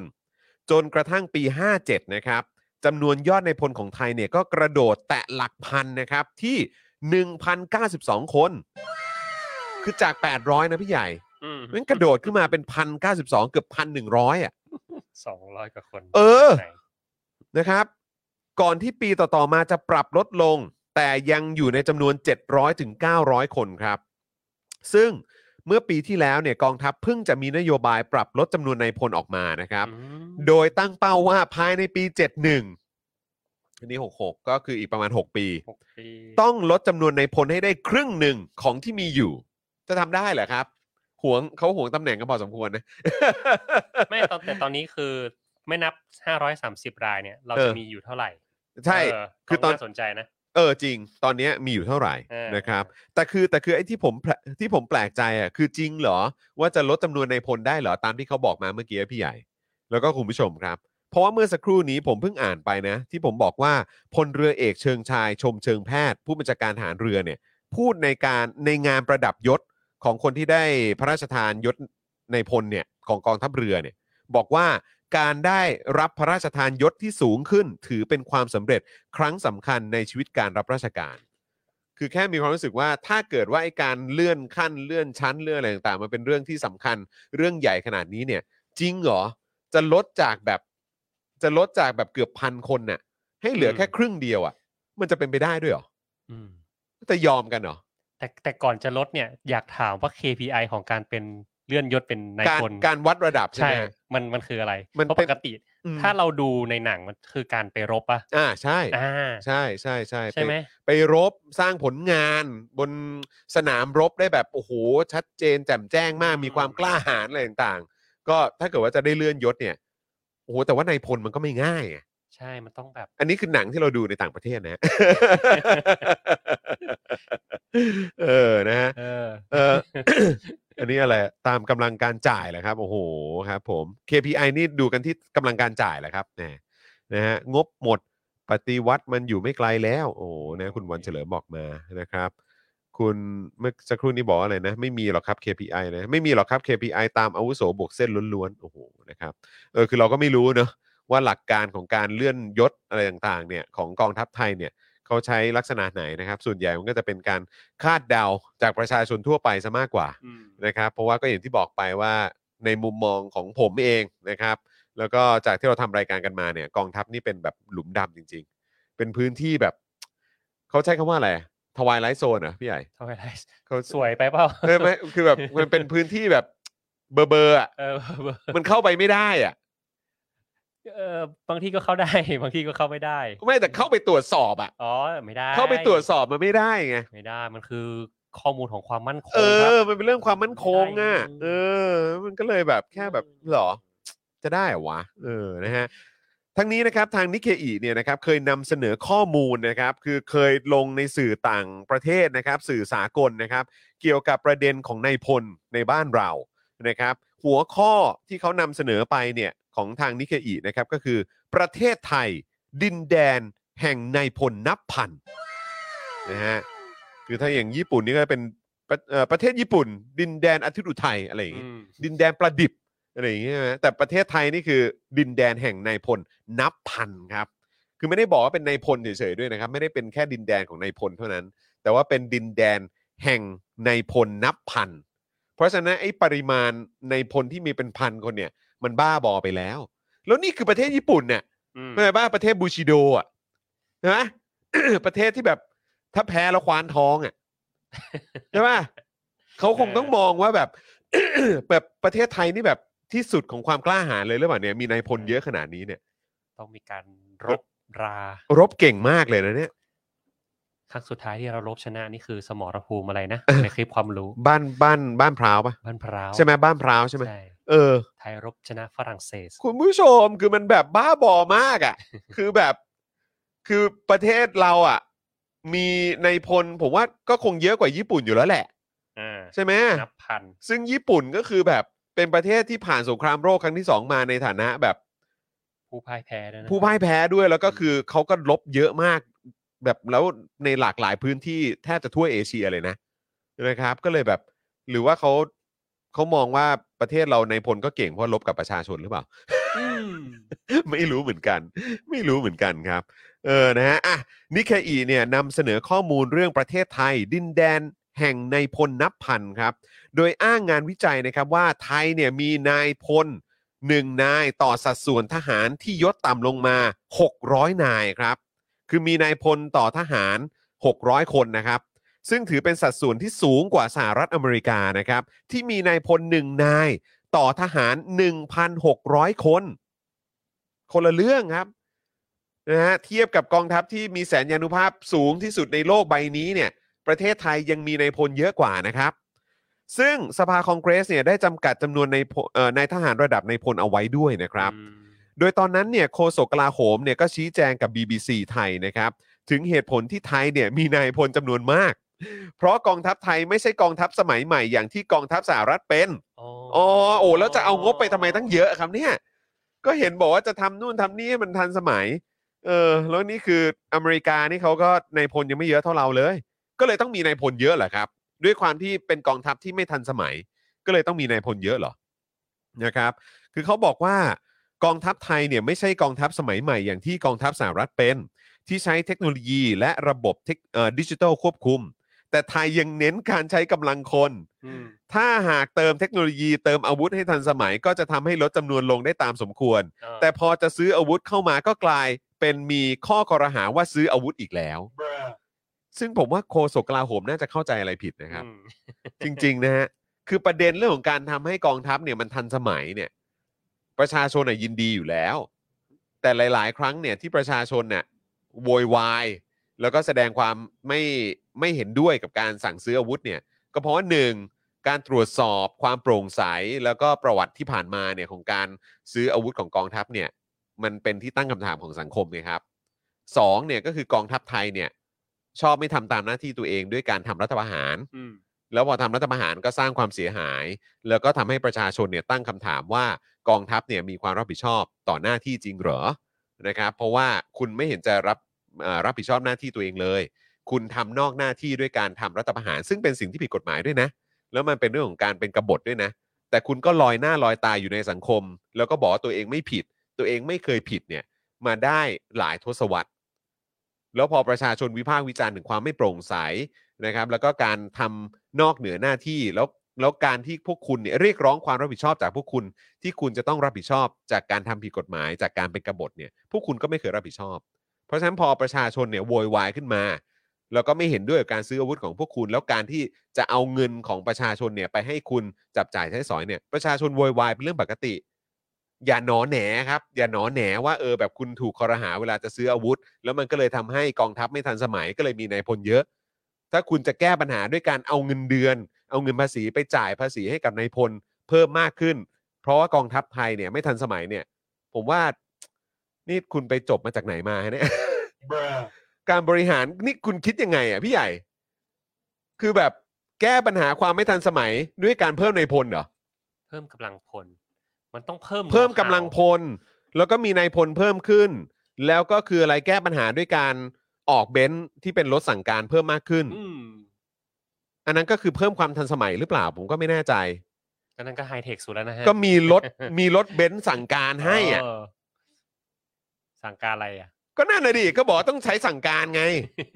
แต่ก็ไฮเทคที่สุดแล้วล่ะเออที่เขาเลือกมาเนี่ยเขาก็มีวิสัยทัศน์นะ ฮะอืม วิสัยทัศน์ด้วยการซื้อเบนซ์นะฮะ ใช่ เออ ตลกฮะ หนอแหนงจริงคือแบบมึงมึงจะมาโวยอะไร มึงจะมาโวยอะไรนะครับ นอกจากนี้นะครับ ที่ไทยเนี่ยเอ่อนอกจากนี้ที่ไทยเนี่ยมีนายพลเยอะโฆษกกลาโหมก็บอกว่า เป็นเพราะไทยเนี่ยมีนายพลที่ตกค้างจากยุค เร่งผลิตกำลังพล เพื่อต่อสู้กับภัยคอมมิวนิสต์ในปี 2515 ครับโอ้โห มันต่อเนื่องมาตั้งแต่ปี 2515 เลยเหรอครับ สี่สิบห้าสิบปี 40-50 ปีเลยเหรอครับเนี่ย โอ้โห อืม เนื่องจากไม่มีระบบเกษียณก่อนอายุราชการ ก็ทำให้ต้องอยู่ในกองทัพจนเกษียณ รวมถึงการให้ยศในพล หลายกรณีเนี่ยทำไปเพื่อเป็นเกียรติประวัติก่อนเกษียณ อืม ถือเป็นการตอบแทนคนที่ไม่ได้ทำผิดทำชั่ว หรือเคยผ่านสมรภูมิมาครับ อ๋อก็คือตอบแทนกันได้ง่าย ๆ อย่างนี้เลยอืม นะครับ ด้วยเอ่อยศแล้วก็เงินภาษีของประชาชน เออก็สะดวกสบายดีเหมือนกันนะครับอะคราวนี้มาดูเงินเดือนมั่งดีกว่า เงินเดือนของทหารไทยยศพลตรีนะครับพลตรีใช่ไหมมันจะมีพลตรีพลโทพลเอกใช่ไหมครับ ใช่ นะฮะก็เริ่มจากพลตรีก็คือนี่ล่างสุดของระดับนายพลนะ ระดับนายพลเนี่ยแบบชั้นล่างสุดเนี่ย ระดับพลตรีเนี่ยอยู่ที่ประมาณ 60,000 กว่าบาทต่อเดือนนะครับ ส่วนยศพลเอกนะครับอยู่ที่ 70,000 ต้นๆนอกจากนี้ก็ยังมีการพบว่าการปรับเงินเดือนค่าตอบแทนของนายพลเนี่ยนะครับยังเกิดขึ้นในยุคของรัฐบาลคอสชอีกด้วยนะครับ คือการขึ้นเงินเดือนของเหล่านายพลทั้งหลายเนี่ยมันก็มาขึ้นในยุคของคอสชเนี่ยแหละครับ ประเด็นการเพิ่มงบทหารหลังการทำรัฐประหารเนี่ยนะครับล่าสุดนะครับเมื่อวันที่ 19 กันยายนที่ผ่านมา ซึ่งครบรอบ 16 ปีของการทำรัฐประหารปี 49 อาจารย์ทำรงศักดิ เพชรเลิศอนันต์นะครับก็ได้พูดถึงประเด็นประเด็นนี้นะครับว่าที่มีคนบอกว่าการทำรัฐประหารปี 49 เป็นการทำรัฐประหารเสียของนั้นเนี่ยไม่น่าจะใช่นะครับคืออาจจะเคยมีคนพูดว่าการทำรัฐประหารปี 49 เป็นการทำรัฐประหารที่เสียของ ในมุมมองของอาจารย์ธำรงศักดิ์เนี่ยมองว่าไม่ใช่นะครับ เพราะทหารเนี่ยรัฐประหารเพื่อรักษาอำนาจผลประโยชน์ของตัวเอง ได้ของไปเยอะเลยนะครับ อย่างเช่น การทำรัฐประหารวันที่ 19 กันยายนปี 49 เนี่ย เกิดขึ้นก่อน 11 วันนะครับของการของวันเปลี่ยนงบประมาณรายจ่ายประจำปี 50 ในช่วง 11 วันนี้เนี่ยคณะรัฐประหารนะครับเพิ่มงบของกลาโหมถึง 30,000 ล้านบาทเลยนะครับ ถูกต้องครับ ซึ่งรวมแล้วนะครับภายในเวลา 2 ปี 11 วันนะครับที่คณะรัฐประหารมีอำนาจเนี่ยนะครับ งบทหารเนี่ยเพิ่มไปเกือบ1แสนล้านบาทเลยนะครับคุณผู้ชม1แสนล้านบาทเลยนะครับ อันนี้คือตอนปี 49 นะครับ เลือกทำรัฐประหาร 11 วันก่อนที่จะต้องมีการพิจารณาเรื่องของงบประมาณอะไรต่างๆ แล้วเขาก็เพิ่มงบให้กับกลาโหม 30,000 กว่าล้าน แล้วท้ายที่สุดที่เขาอยู่กันมา 2 ปี 11 เดือน ตอนช่วงนั้นเนี่ยได้งบฐานเพิ่มไปเกือบ1แสนล้านบาทเลยนะครับ หนึ่งแสนล้านบาทนะสมมตินะสมมติสมมตินะครับ สมมติผมเป็นพวกสามกีบนะครับ ผมก็จะมองว่านี่มันมัดจำรถไฟความเร็วสูงสองล้านล้านของชัดชาติเลยนะเออ จริง นี่มันมัดจำได้เลยเนี่ยกี่จริงเปอร์เซ็นต์ของสองล้านล้านเนี่ยครับผม ดีนะที่โหผมากไม่ใช่สามกีบอ๋ออันนี่ไม่ใช่สามกีบใช่ไหมครับใช่เออผมเลยไม่ไม่พูดถึงประเด็นนี้ออกมา อันนี้เออนี่ผอัมนแค่คิดในใจอ๋อครับผม อันนี้เอ่อเอ่อพี่ใหญ่บอกว่าไม่ได้เป็นสามกีบแต่ว่าใช่เป็นใช่เป็นเป็นกลางใช่ไหมเป็นกลางใช่ใช่เป็นคนผมนิวชอบทรักินลกะทิสดโอ้ชอบกินกะทิสดด้วย เออนะครับ ขณะที่เมื่อวันที่ 1 ตุลาคมที่ผ่านมานะครับเอ่ออาจารย์สัตเอ่อสัทธรัมนะครับธรรมเอ่อธรรมบุษดีนะครับ ก็ได้โพสต์ Facebook ระบุว่า ประเทศไทยเนี่ยนะครับมีข้าราชการทหารนะครับ 485,579 คน เรามีข้าราชการทหารนะครับ 480,000 กว่าคน มากกว่าครูตำรวจแล้วก็ข้าราชการพลเรือนนะครับ คิดเป็นประมาณ 30%นะครับของข้าราชการทั้งหมดอืมคือเรามีทหารอยู่ประมาณ 30%นะครับของข้าราชการทั้งหมดนะครับ มีทหารเกษียณเพิ่มขึ้นไม่ต่ำกว่าปีละ 10,000 คน และเราจ่ายภาษีเป็นบำนาญเลี้ยงทหารเกษียณไม่ต่ำกว่าปีละ 20,000 ล้านบาทครับ คือเราต้องจ่ายเงินเพื่อเลี้ยงทหารที่เกษียณเนี่ยนะครับ ด้วยเงินบำนาญเนี่ยปีละ 20,000 ล้านบาทนะครับ และประยุทธ์จันโอชาก็เป็นหนึ่งในนั้นครับ ถ้าลดกองทัพลงครึ่งหนึ่งนะครับ เราคงทำอะไรได้อีกเยอะครับ ประชาชนไม่จำเป็นต้องเถียงเรื่องของการแย่งจานข้าวกันนะครับ ว่าเอาเงินมาจากไหนในการสร้างรัฐสวัสดิการนั่นเอง ก็แน่นอนอาจารย์จักรเนี่ยก็จะมุ่งไปทางเรื่องของรัฐสวัสดิการอ่าอยู่แล้วละคครัรับบแต่ตัวเลขที่อาจารย์พูดถึงเนี่ย มันก็สมเหตุสมผลจริงๆไงคือเราจำเป็นจะต้องมีทหารเยอะขนาดนี้เลยเหรอครับ แล้วตัวเลขก่อนหน้านั้นที่เรามีนายพลเนี่ย เป็นหลักหลายร้อยคนเนี่ยจะแตะหลักพันเนี่ยมันสมเหตุสมผลเลยครับ แล้วการทำรัฐประหารทุกครั้งเนี่ยอย่างที่ตัวเลขที่อาจารย์ธำรงศักดิ์เล่าให้ฟังเนี่ย11 วันงบเพิ่ม 30,000 ล้าน ผ่านไป 2 ปี มีการอนุมัติงบเพิ่ม หรือว่าได้งบเพิ่มเข้าของทหารเข้าไปเนี่ยเป็นแสนล้านนะครับ นี่มองอีกมุมหนึ่งนี่เออมองได้นะครับว่าประเทศเรารวยเหมือนกันนะเนี่ย ประเทศเรารวยหรือว่าจริง ๆ ประเทศเรามันก็ได้แค่นี้ แต่ว่าโดนโดนแดกหรือเปล่าเรารวย รวยใช่ไหมอืมสุดเรารวยเออ มันก็มีบางคนที่รวย บางคนก็จะส่วนใหญ่ก็จะรวยแต่เขือ ก็รวยแต่เขือจริงๆอะรวยแต่เขือจริงๆอะครับ เออหนักจริงคุณผู้ชมนะฮะอ๋อเมื่อกี้คุณผู้ชมบอกครับว่าประเทศเราเนี่ยก็มีรัฐสวัสดิการนะ ลองขึ้นไปข้างบนนิดนึงได้ได้ได้นี่ไงประเทศไทยมีรัฐสวัสดิการนะครับ แต่เป็นของทหารนะครับ เออครับ ผมนะฮะเราก็มีรัฐสวัสดิการอยู่แต่ว่าก็เป็นของทหารครับคุณผู้ชมนะฮะสามหมื่นล้านนี่ลดถนนลูกรังไปได้หลายเส้นเลยนะ คุณราหูบอกมานะฮะคุณวีว่าว่าพี่ใหญ่ชนะครับ เออใช่ขอบคุณครับผมชนะจริงครับ คุณธนินบอกว่าก็ควรปฏิรูปมันสักที คือจริง ๆ แล้วอะถ้าเกิดว่าเป็นอย่างที่อาจารย์ธำรงศักดิ์พูดนะก็คือว่าทหารยึดอำนาจเพื่อผลประโยชน์ของทหารเนี่ยงั้นก็ต้องคือมันต้องล้างบางให้เหี้ยนไง คือมันไม่ใช่แค่เรื่องของการลดจำนวนหรืออะไรแล้วแหละ มันคือ เหมือนกับที่คุยกับอาจารย์วินัยเมื่อเช้าอะครับ คือพออะไรที่มันแบบถูกผลักไปให้มันแบบสุดโต่งทางหนึ่งอะคือท้ายสุดแล้วมันมันความสมดุลมันไม่มันอ่ามันไม่ครับมีอะพอมันไม่มีปุ๊บปัญหามันก็ตามมา แล้วทางเดียวที่มันจะเคลียร์ปัญหาได้ก็คือต้องต้องเหมือนแก้ที่สเกลของมันอะก็จะมีหลักฐานทางประวัติศาสตร์ใกล้ๆเราก็จะมีไต้หวันเนาะครักับเกาหลีใต้นะครับผม นะฮะเกิดขึ้นเยอะนะฮะครับผมก็เกิดลขึ้องนเยอะนะลองฮะไปดูคลิปความรู้ได้ครับ ถูกต้องครับเออโอ้โหขอบคุณพี่ใหญ่ฮะครับเออผมช่วยขายของครับ เออเออเสิร์ชหาดูพี่นะฮะดำพี่ดำก็สามารถแปะลิงก์ไว้ได้นะครับ พี่ดำถ้าเกิดว่ากำลังเอ่อทีมงานของเราถ้าเกิดว่าดูอยู่ตอนนี้แปะลิงก์ไว้ได้นะครับนะครับเอ่อไปดูเป็นคลิปความรู้ของทางไต้หวันก็ได้ของทางเกาหลีใต้ก็ได้นะครับนะฮะอะเอ่อคุณลูกทุ่งบอกว่าล้างบางไม่ได้หรอกจอนรากมันลึก เราต้องหาวิธีเข้าไปทำลายจากข้างในครับโอ้โหนะครับ คุณเวจเจตบอกว่าพี่ใหญ่งานขายมาแรงอ่าดีมากครับ คุณวีว่าบอกว่าพี่ใหญ่ท็อปฟอร์มอ๋อขอบคุณครับนะฮะต้องร่วมให้กำลังใจอันนี้กัต้องช่วยกันหน่อย ใช่ คุณ คุณเคบอกว่าพี่ใหญ่ นายก็ร้ายเหมือนกันนะเนี่ย โอ้ คุณลูกทุ่งบอกว่าทหารเกาหลีไม่ได้มี key man เหมือนของไทยนะครับ อ๋อ ครับผม อะ ก็ไม่เป็นไร เรื่องพวกนี้เราก็ยังคุยกันได้ครับนะฮะ เรายังยังสามารถดีไซน์กันต่อไป เอ่อ ลองออก ออกแบบว่าฝันออกกันไอได้เดียกันไปนะฮะลองออกไอเดียกันไปว่าจะจัดการมันยังไงจะจะปฏิรูปไอ้พวกนี้กันยังไงนะครับอะคราวนี้มาอีกเรื่องหนึ่งดีกว่านะครับ จริง ๆ อันนี้ก็ไปกันแบบไวๆได้ขำๆนะครับนะเพราะอยากฟังคุณผู้ชมมากกว่าว่าคุณผู้ชมอะมีความคิดเห็นว่ายังไง คิดว่ามันเป็นแบบไหน ก็คือประเด็นที่ประยุทธ์เนี่ยสั่งเข้มนะครับว่าห้ามมีป้ายต้อนรับในการลงพื้นที่น้ำท่วมในวันพรุ่งนี้นะครับหลังจากที่ comeback กลับมาทำงานในตำแหน่งนายกนะครับ วันนี้เนี่ยประยุทธ์ก็นัดประชุมผ่าน video call ครับ เพื่อมอบนโยบายแก้น้ำท่วมครับแหมวันนี้น่าจะแก้ได้ดีมากครับแหมรถรถไม่ติดเลย ไม่ติดเลยไม่ติดเลยนะครับดับเชียงใหม่ดับดทุกเลอย่างก็โอเคนะครับดับหมดดูในเลยพื้นที่ทั่วประเทศนี้ทุกอย่างน่าจะโอเคนะครับ วันนี้นะมีการนัดประชุมผ่านวิดีโอคอลเพื่อมอบนโยบายการแก้น้ำท่วมนะครับ แต่วันพรุ่งนี้ครับประยุทธ์เนี่ยจะไปลงพื้นที่ที่ขอนแก่นแล้วก็อุบลโอ้นะฮะอืมเพราะฉะนั้นเดี๋ยวประชาชนเตรียมไปเจอได้เลยนะ ที่ขอนแก่นกับอุบลนะครับ ก็ประยุทธ์บอกว่าจะไปที่ขอนแก่นกับอุบลเนี่ยเพื่อไปให้กำลังใจประชาชนแล้วก็เจ้าหน้าที่อ่านะฮะไปนี่ก็จะไปมอบกำลังใจให้กับคนในพื้นที่ แล้วก็เจ้าหน้าที่ที่กำลังแก้ปัญหาตรงนั้นด้วย โดยระหว่างการประชุมนะครับ ประยุทธ์เนี่ยก็บอกกับผู้ว่าจังหวัดขอนแก่น ด้วยเสียงเข้มนะครับ บอกว่า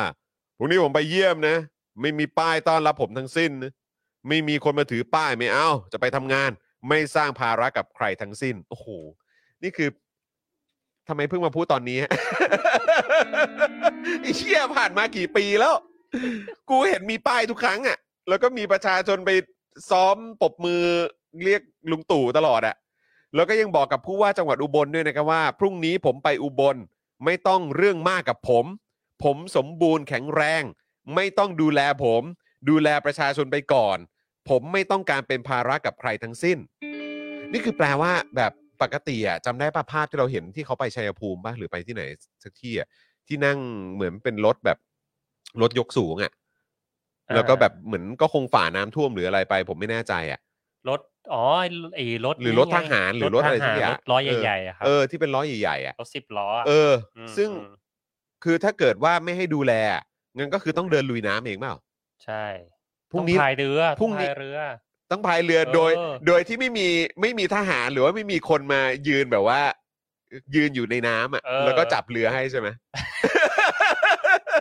นึกภาพบอกฮะ มันมีนะไอ้ภาพที่เราเห็นประจำอะ มีมีเยอะที่แบบมึงนั่งกันแล้วก็แบบว่ามีแบบมีเนนหรืออะไรสักอย่างแบบว่าหัวเกรียนๆน่ะแล้วก็แบบว่าลกเรือให้น้ำก็แบบอยู่ตรงคอแล้วอะแล้วก็แบบต้องคอยจับเรือให้อะเออไอ้เหี้ยพายไม่ได้อะมึงพูดเองนะ เออพูดเองนะ พูดเองนะ เดี๋ยวจะคอยดูพรุ่งนี้นะ อืม ต้องไปแบบสบายๆนะ ตู่บอกตู่แข็งแรงนะ ตู่ต้องลุยน้ำเองเปล่าเออแต่ประโยคสุดท้ายนี่คุณเขาเขาแซะใครแซะชัดชาติหรือว่าแซะ ไม่รู้ ซึ่งน่าสนใจมากเออ คุณผู้ชมก็บอกว่าผมแข็งแรงดีนี่ไปประชดประวิตรหรือเปล่า เออคุณผู้ชมบอก ผมแข็งแรงดีนี่ประชดประวิตรหรือเปล่า นี่เขาไม่รักกันนั่นเหรอครับ คือแม้กระทั่งไอ้ตัวไอ้ตัวเรื่องป้ายอะเรื่องป้ายเนี่ยประวิตรก็โดนบ่อยใช่ไหมประวิตรก็โดนบ่อยว่าแบบว่าเฮ้ยมีป้ายขึ้นอีกแล้วอะไรแบบเนี้ยใช่ไหม ส่วนเรื่องไอ้ความแข็งแรงเนี่ยไอ้สุขภาพร่างกายเนี่ย เออ มันทำให้คิดจริง ๆ ว่าแบบแซะใครหรือเปล่า อืม เออ เขาแซะเพราะว่าวิ่งทุกเช้าหรือเปล่า เออเออเออหรือว่าเออ หรือว่าแซะแซะคนวิ่งทุกเช้า เออไม่แข็งแรงเลยต้องวิ่ง ยังไงฮะ ยังไงครับ เออ คุณแทนบอกว่าน้องด่าพี่ว่าไปไหนต้องให้คนคิ้วหิ้วปีกแล้วฮะ โอ้โห ตายแล้ว แซะป้อมลุคล้วนๆเลยเหรอ คใหม่วีคที่แล้วนี่ใส่ยีนนะเว้ย เสื้อเชิ้ตกางเกงยีนนี่เขาเดินเองหรือเปล่าครับ เดินเองไม่เดินได้เอง ภาพข่าว เดินเองเดินเองลยเดินเองสงสัยมันมันฟิตกระชับมาก อืม จนแบบว่าเดินคล่องแล้วเปล่าวับวับวับวับวับอย่างนี้เลยต้องใส่กางเกงยีนแบงเยอร์นะ หมายถึงใครฮะเนี่ยนะครับ ในการประชุมนะครับ ประยุทธ์ก็ยังกล่าวว่า ผมเองก็ไม่รู้จะสั่งอะไร เพราะทั้งหมดเนี่ยอยู่ในแผนปฏิบัติของเราอยู่แล้วอ๋ออยู่ในแผนปฏิบัติของเราอยู่แล้วครับแล้วก็ทุกอย่างก็เป็นอย่างนี้นะครับ นายกแค่มาย้ำหน่อย ให้กำลังใจ ฝากถึงผู้ว่าราชการทุกจังหวัด ประชาชนทุกจังหวัด ผมทำหน้าที่ของผม หน้าที่ของรัฐบาล หน้าที่ของข้าราชการที่ดีของทุกคน ขอบคุณทุกคน และขอให้ทุกคนปลอดภัย ผมพยายามจะทยอยไปเยี่ยม ไม่ทิ้งใครเพราะพวกเราคือคนไทยด้วยกันทุกคน มันกลับมาแล้วครับคุณผู้ชม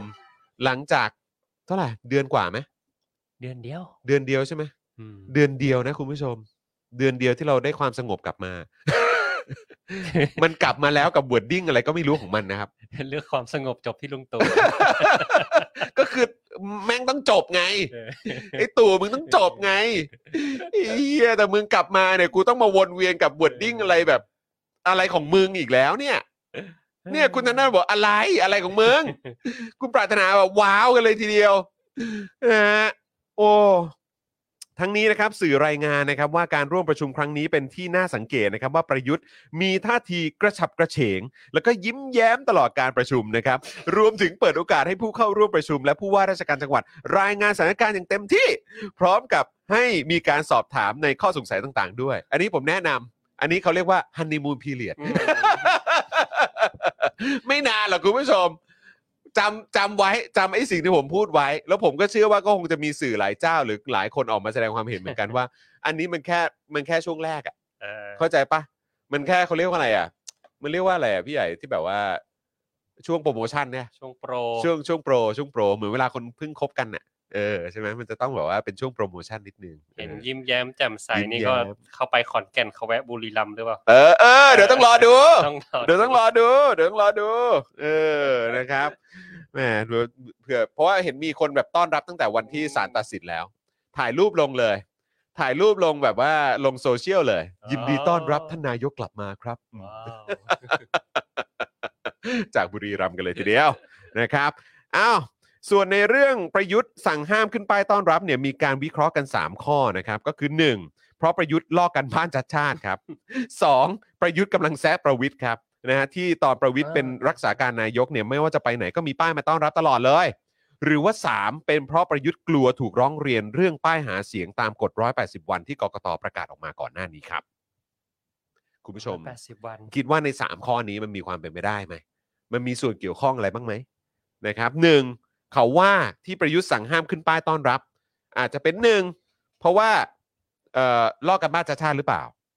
สองกำลังแซะประวิทย์เปล่าเออนะครับหรือว่าสามเพราะว่ากลัวในเรื่องของประเด็นของการเลือกตั้ง แปลว่าเร็วๆนี้จะมีการเลือกตั้งเกิดขึ้นจริง ๆ หรือเปล่าหนึ่งร้อยแปดสิบวันนั่นน่ะสิหารสามสิบหกเดือนหกเดือนครับ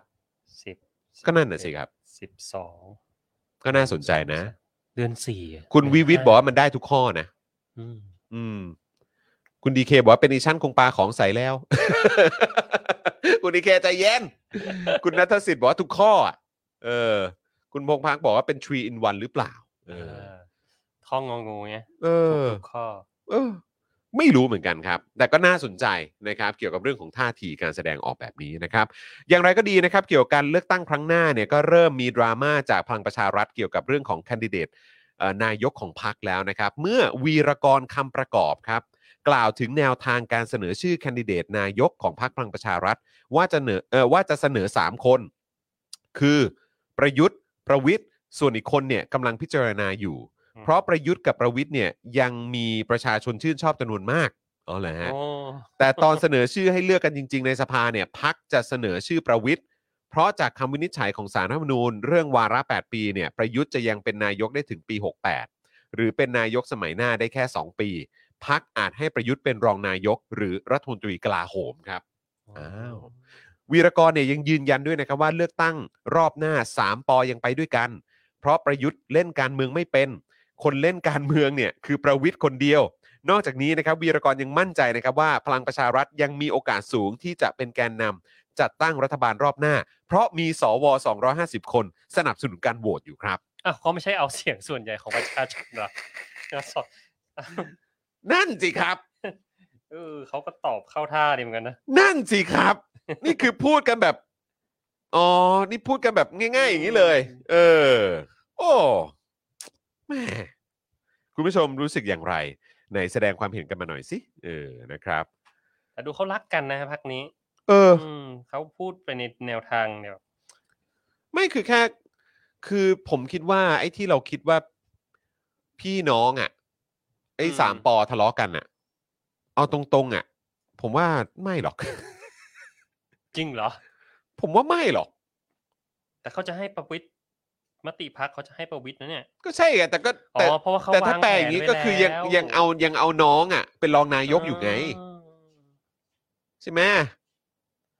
เออ ยังได้เป็นรมตกลาโหมใช่ไหมครับฮะ ที่นั่นเมื่อกี้บอก อืมเขาก็คงรักกันแหละครับ จริงคุณผู้ชม อื ผมว่ามันแบบ ผมว่ามันเหมือนสับขาหลอกอะ่ะ มันเหมือนแบบ ก็เหมือนทะเลาะกันแต่จริง ๆ ก็ไม่ทะเลาะกันหรอก แล้วก็ดูแบบที่คุยกับพี่โรซี่ก็รู้สึกว่าเออแบบ คืออะไรประวิตรรักน้องมากเหรอ ดูรักน้องมาก ยอมแบบยอมน้องทุกอย่างเลย อะไรอย่างเงี้ย คือแบบ ผมว่าไอ้ที่ ไอ้ที่คุยกันว่า เออ แบบเขาเขาแตกกันข้างในอะผมว่ามันมัน มันมันมันมันน่าจะไม่ใช่นะคุณผู้ชม เออจริง ๆนะครับ แต่แต่วักสุดท้ายนี่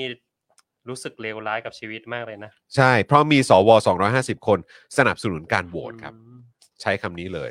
หลังการให้สัมภาษณ์ของวีรกรนะครับ ในเวลาต่อมาโฆษกพลังประชารัฐก็ออกมาแก้ข่าว บอกว่าที่วีรกรพูดทั้งหมดเนี่ยเป็นเพียงความคิดเห็นส่วนตัวเท่านั้น ไม่ใช่มติพัก เพราะพักเนี่ยยังไม่มีการคุยกันเรื่องนี้ เช่นเดียวกับที่สุชาติชมกลิ่นก็ออกมายืนยันอีกเสียงนะครับว่าเรื่องนี้เป็นแค่การเป็นแค่ความเห็นของวีรกรคนเดียว ซึ่งการจะเสนอชื่อแคนดิเดตนายกเป็นเรื่องใหญ่ ไม่ใช่คนคนเดียวจะคิดและตัดสินใจแทนคนทั้งพัก ต้องให้สมาชิกและกรรมการบริหารพักมีมติเห็นชอบก่อน อย่างไรก็ดีนะครับ สุชาติกล่าวว่าหากจะเสนอชื่อประวิทย์ก็ต้องดูความเห็นส่วนรวมก่อน แต่ที่ตนมาอยู่พักพลังประชารัฐเพราะพักเสนอชื่อประยุทธ์เป็นแคนดิเดตนายกครับ จบได้ดีครับจบได้ดี ก็คือหมายความว่า หมายความว่า ตัวสุชาติเนี่ย ก็คือบอกว่ามาอยู่พักนี้เพราะสามสูนประวิทย์เอ้ยประยุทธ์ใช่ไหมอืมหากเสนอชื่อประวิทย์ตนมาอยู่พักพลังประชารัฐเพราะเสนอชื่อประยุทธ์เป็นแคนดิเดตนั่นไง ใช่ไหม ก็ตามนั้น ก็ตามนั้น ก็ต้องมาดูกันนะครับนะฮะว่าเอ่อประเด็นของ แคนดิเดตพลังประชารัฐเนี่ยจะเป็นยังไง แล้วเขาแตกกันจริงหรือเปล่า แต่ผมว่าคือดูทรงนี้ไม่น่าว่ะ จริง ๆ นะ คุณผู้ชมคุณผู้ชมคิดคิดยังไงก็สามารถแชร์กันได้นะครับนะฮะเอ่ออะไรอะเน่าแบบนี้ใครจะเชียร์อ๋อครับผมอยากให้มีเรียลิตี้การทำงานของสอวอจังเลย อยากรู้ว่าทำงานอะไรกันบ้างคุณเชฟบี้บอกมานะครับ โอ้ยโอ้โหจะเห็นอะไรบ้างล่ะครับ เออนะฮะ เห็นทุกอย่างครับผมยกเว้นว่า ประโยชน์ ผมว่าคือจริง ๆ ไม่ต้องดูเรียลิตี้หรอกครับ ผมว่าเราก็รู้แล้วครับ มันเปลืองมันเปลืองค่าทีม production ครับ นะฮะคือเรามาตามกันดูดีกว่า ว่าจะมีอะไรผุดขึ้นมาอีก อย่างเมื่อสัปดาห์ที่แล้วก็นี่ไง อะไรนะสวสวอะไรนะ ที่เกี่ยวกับตัวชาวเมียนมาที่โดนจับอะ อ๋อขเอองอ ของทางราชบุรีป่ะครับ ใช่ไหมใช่ไหมเอของอทางครอบครัวคุณปารีนาเออ ใช่ปะที่เหมือนแบบเหมือนเขาเครือเหมือนข่ายครอบเอครัอวอะไรประมาณเนี้ยเออแล้วก็เหมือนแบบมีประเด็นที่เขาจับแบบว่า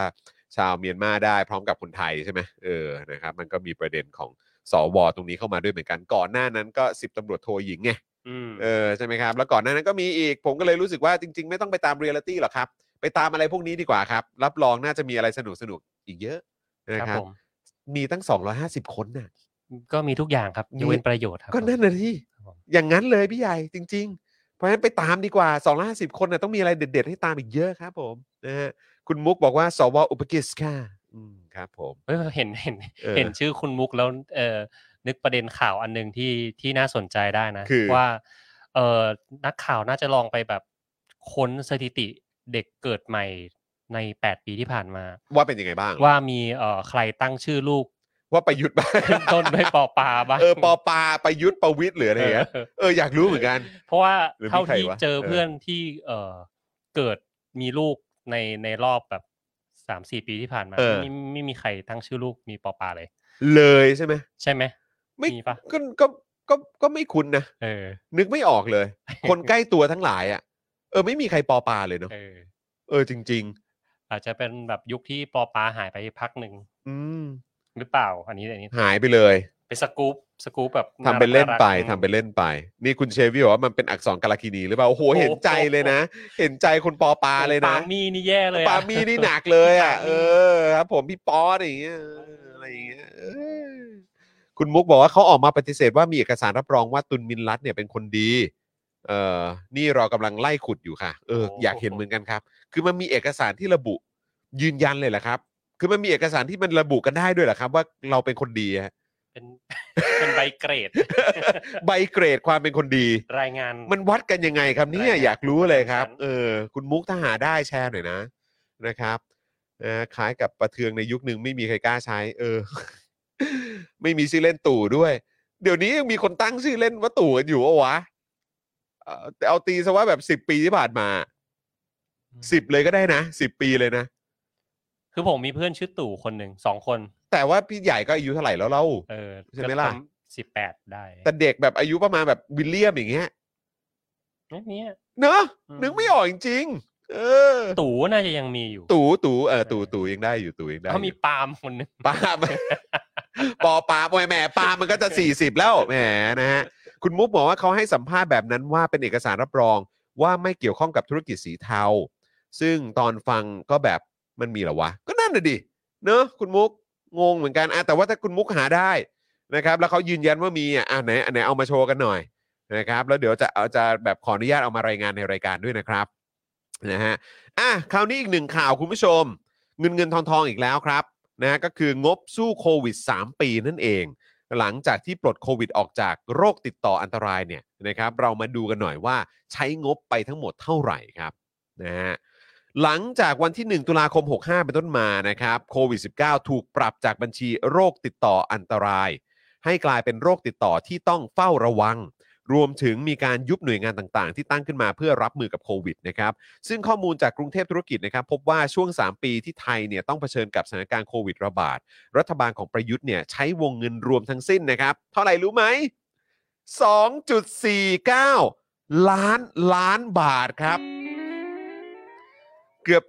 2.5 ล้านล้านบาทเลยนะคุณผู้ชม เพื่อสู้กับวิกฤตโควิด ที่เกิดขึ้นภายในประเทศ โดยวงเงิน